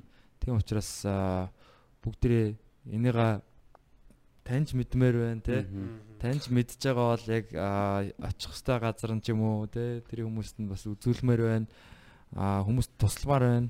Тий тэгээд а юу гэдгийг тэгэл нөгөө сэтгэл тий би одоо юу гэдгийг нийгмийн эрүүл харилцаа энэ эрүүл байдлыг л бүгд сайхан эрүүл амьдрцгаая л гэл. Тэгээд та нарын маань энэ нэвтрүүлэгч гэсэн яг миний энэ түгээх байгаа энэ хүсэл зорж явдаг амьдралаа золиосос энэ би бас нэг ингэж ярих болохоор бас нэг таашаал авч байгааг хэлбэл л да намайг хүмүүс мисцлийн эмч болчооч те эмчтэйчүүдийн эмч болчооч гимтлийн эмч болчооч гэдэг үнэндээ бол яг хав энэ нийгэмд эрэлт хэрэгцээ ихтэй байгаа. Бас бус эмч нарыг бодох юм бол энэ нөгөө яхад цалин бүлдүүж гэдэг юм уу? Бусад эдийн засгийн хувьд ч гэсэн хамаагүй илүү байгаа. Тэгээ би энийг тооцоосоор зөрсөөр байгаа сэтгцэн юмч болж исэн. Тэгээ мэдээж яг хав. Одоо юу гэдгийг та та тэгээ таашаалал хөөсөн шүү дээ. Энэ бол таашаалаа хөөсөн гэж хэлж болно л доо. Тэгвэл яг хуу тухайн үедээ бол ингэн гэж мдээгүй л дээ зүгээр хүн туслана гээл хар муграараа л орцсон юм. Тэгэл одоо тэгээ нөгөө нэг тааш хобби чинь чамайг тижээх үйжи сайхан болно гэдэг шиг нэг талаас нь бол миний амьдралын бас нэг хэсэг бас одоо биелэлээ олж байгаа юм л да. Тэгээд одоо юу гэдгийг та бүх маань сая хин бата хэлээд энэ цаашдаа одоо бүгдээрээ болж бүтэхгүй бүх сайхан зүйлийг засна. Аа, одоо тэмцэнэ гэдэг шиг хизээ нэгэн цагт бас та бүхнээрээ дамжуулж бас хэрэгтэй үед нь дуу хоолойгоо хүргэх гэж та бүхэн маань бас тусал дэмжин байх гэдэгт найж байна. Хоёрдугаар бас одоо юу гэдгийг би одоо хүнийг шүүмжил шүүмжилчээд өөрөө бас ингээ те хэнийг ч өөрчлөхгүй ингээд яриад яваад ах надаа их өөдөртэй байгаа учраас би энэ нөгөө нэг яриад байдаг хүмүүстэйгээ нэг уулзъя гэж бодож байгаа. Яг тэгвэл тэр хүмүүс бол үнэхээр бас юмыг өөрөөр харж чаддаг. Хүмүүс зүгээр амьдралыг өөрчилж чадахгүй ч гэсэн тэр гоё лекцийн 20 минут 40 минут цагт хүмүүс дац жаргал бэлгэлж чаддаг. Тэр хүмүүсийг ойлуулж чаддаг. Тэр хүмүүсийг байлдан дагуулж чаддаг. Тэр бидний сая нэг хэсэг нэг муухагаар амжсан хардсан юм шиг хүмүүс маань бас өөрийн гэсэн хүмүүс бас чадвартай хүмүүсийг зовлонгоос нь ангилуулж чадж байгаа юм хүмүүс аахгүй юу? комедианууд Тэр би тэр тэ комедиогоор ч гэсэн би хүмүүсээ бас гойно. Тэгээ тэр бодвор лекц яриад явдаг тэр нөгөө ээж аав гойтой шашин маш яриад явдаг лам бүх хүмүүстэйгээ би хамтарч ажиллана гэж бодож байгаа. Тэгээ би юу вэ гэхээр яг жолооны курст бол тэр 3 сар суугаад бид нар жолооч болоод төгсөж байгаа бол бид нар яагаад өнөөдөр зөвөр хилчээд консноос хүлэн аваараа тэгээ машинаа зөөл хөдөлгөөр нь хоёр дээгэргээ хайчиж байгаа шиг биш. Би тэр толгой дотор нь би баашин барьж өгөөд тэгээ би нийгэмд нь гаргадаг тийм одоо юу гэдэг нь хувийн миний мөрөөдөл шүү дээ. Одоо юу гэдэг нь хувьдаа би тийм программыг хөтөлбөрийг ингээд ер нь боловсруулад ер нь одоо энэ намар гэхэд уул нь хэрэгжүүлчих хичээж явж байгаа. Ингээ ярьж байгаа та бүхний маань бас сурчлаа мурчлаа гэд нөгөөдөл нь бас буруугаар ойлгочихгүй. Тэгэхээр та бүхэн тусуулж ивэл тий аа, тий за баярлалаа. болоо штэ тий. Тэгвэл тэгээд намраас бүгдээрээ ингэж ажиллах юм бол миний тэр хөтөлбөрт бүгдээрээ бас тий залуучуудыгаа зүгээр бити тэгэрээ гэд байгаахын оронд бүгдээрээ тодорхой хугацааг нь бас судалгаатаагаар тогтоогоо тий тэр бас ямар нэгэн зүйлийг хэрэгжүүлэх тэр төвийг байшин бий болгох хэмжээний тэр хөтөлбөр дээр бүгдээрээ хамтарч ажиллах. Бас юу яах вэ гэж би бодож байна. Окей. За. Тэглэх За авах. Тэгээд баярлалаа аа, тий. бүгдээ гоё гоё байшингуудаа барьцгаая гоё. Эрэг эрэг гоё а, одоо байдлаар тий таашаал авдаг байшингуудаа. Тэгээд ер нь бол гол нь таашаал авна гэдэг ба шүү дээ тий. Тэгэхээр яг а, таашаалаа хаанаас авах уу гэдгээ бас тий ямар хүрээлэлд ямар орчинд тэр таашаалыг аваад байна тий. Тэгэхээр а, тэрийг бас бүгдээрээ харцгаая тий гоё байшингууд барьцгаая тий. Окей. Тэгээд битгий сонс подкастын Тийм манай энэ удаагийн дугаарт ирж одоо бас тийм тулгамдсан асуудлаар энэ шинжлэх ухааны үндэстэй бас өөрийнхөө практик туршлагаас одоо бас гаргаж ирсэн те энэ зөвлөгөөнүүдийг мэдээллүүдийг өгсөнд баярлалаа. Тэгээд энэ мундаг хүнийг бас өрсөн ангарахтаа бас баярлалаа. Манай залуучууд тэгээ гоё стандартаа сайн тий. Мэдчих хэрэгтэй юм байна тий. Тий. Тэгээ Би- тэгээд юмыг яг зөв зөв таних юм гэхээр бид нар ямар ч гэсэн ингээд яг сэтгэхүй хувьд эрүүл байх нь амар чухал. Гэтэ сэтгэхүй хэм- хэмжээнд өөртөө үйлчлэгээ авахын тулд бас тэрийг ойлгодог яг юу вэ гэдгийг мэддэг боловсралтай хэрэгтэй юм шалгалаа. Тийм уусаа тэгэл бүгдээрээ л сэтгэхүй барилгачд юм байна. Аа. тийм ээ. Яа. Окей. За тэгээд та бүхэн сонссон хүмүүстээ баярлалаа. А энэ 7 хоног UB Comedy Club дээр Idris Fresh Night а тасалбар нь зарагдаад дууссан байгаа. Дараагийн 3 дахь зарагдаад бас дууссан байгаа. Дахиад дараа 7 хоног дахиад нэг шоу нэмэх гэж байгаа. А энэ 5 дахь Gentleman Show 3 дахь удаага бас одоо үзэгчдийн хүсэлтээр энэ тий дахин тоглогдох гэж байна. Тэгээд энэ хагасанд бас миний одоо өөрийн Урлагийн Урлагийн урлагийн хүн гэдэг одоо тоглолт бас тайзнаа тавигдах гэж байна. Тэгээд би даасан тоглолт байгаа. А, илүү би жоохон гоцлон тоглоод бас урдаа бол бас илүү одоо ко- комедигийнхаа шин залуучуудыг бас гаргаж Одоо танилцуулах болноо. Тэгээд а манай подкастыг дэмжмээр байгаа бол те UB Comedy Club дэрж бас манай тоглолтуудыг үзээрэй. А тэгээ манай битгий сонсогчдод бас яг энэ урлагийн үн тоглолтын дээр бас ирнэ гэдэгт итгэлтэй байна. Окей. Окей. За тэгээд дүр зүрээр уулзцгаая. Битгий сонс. Bye. Яа.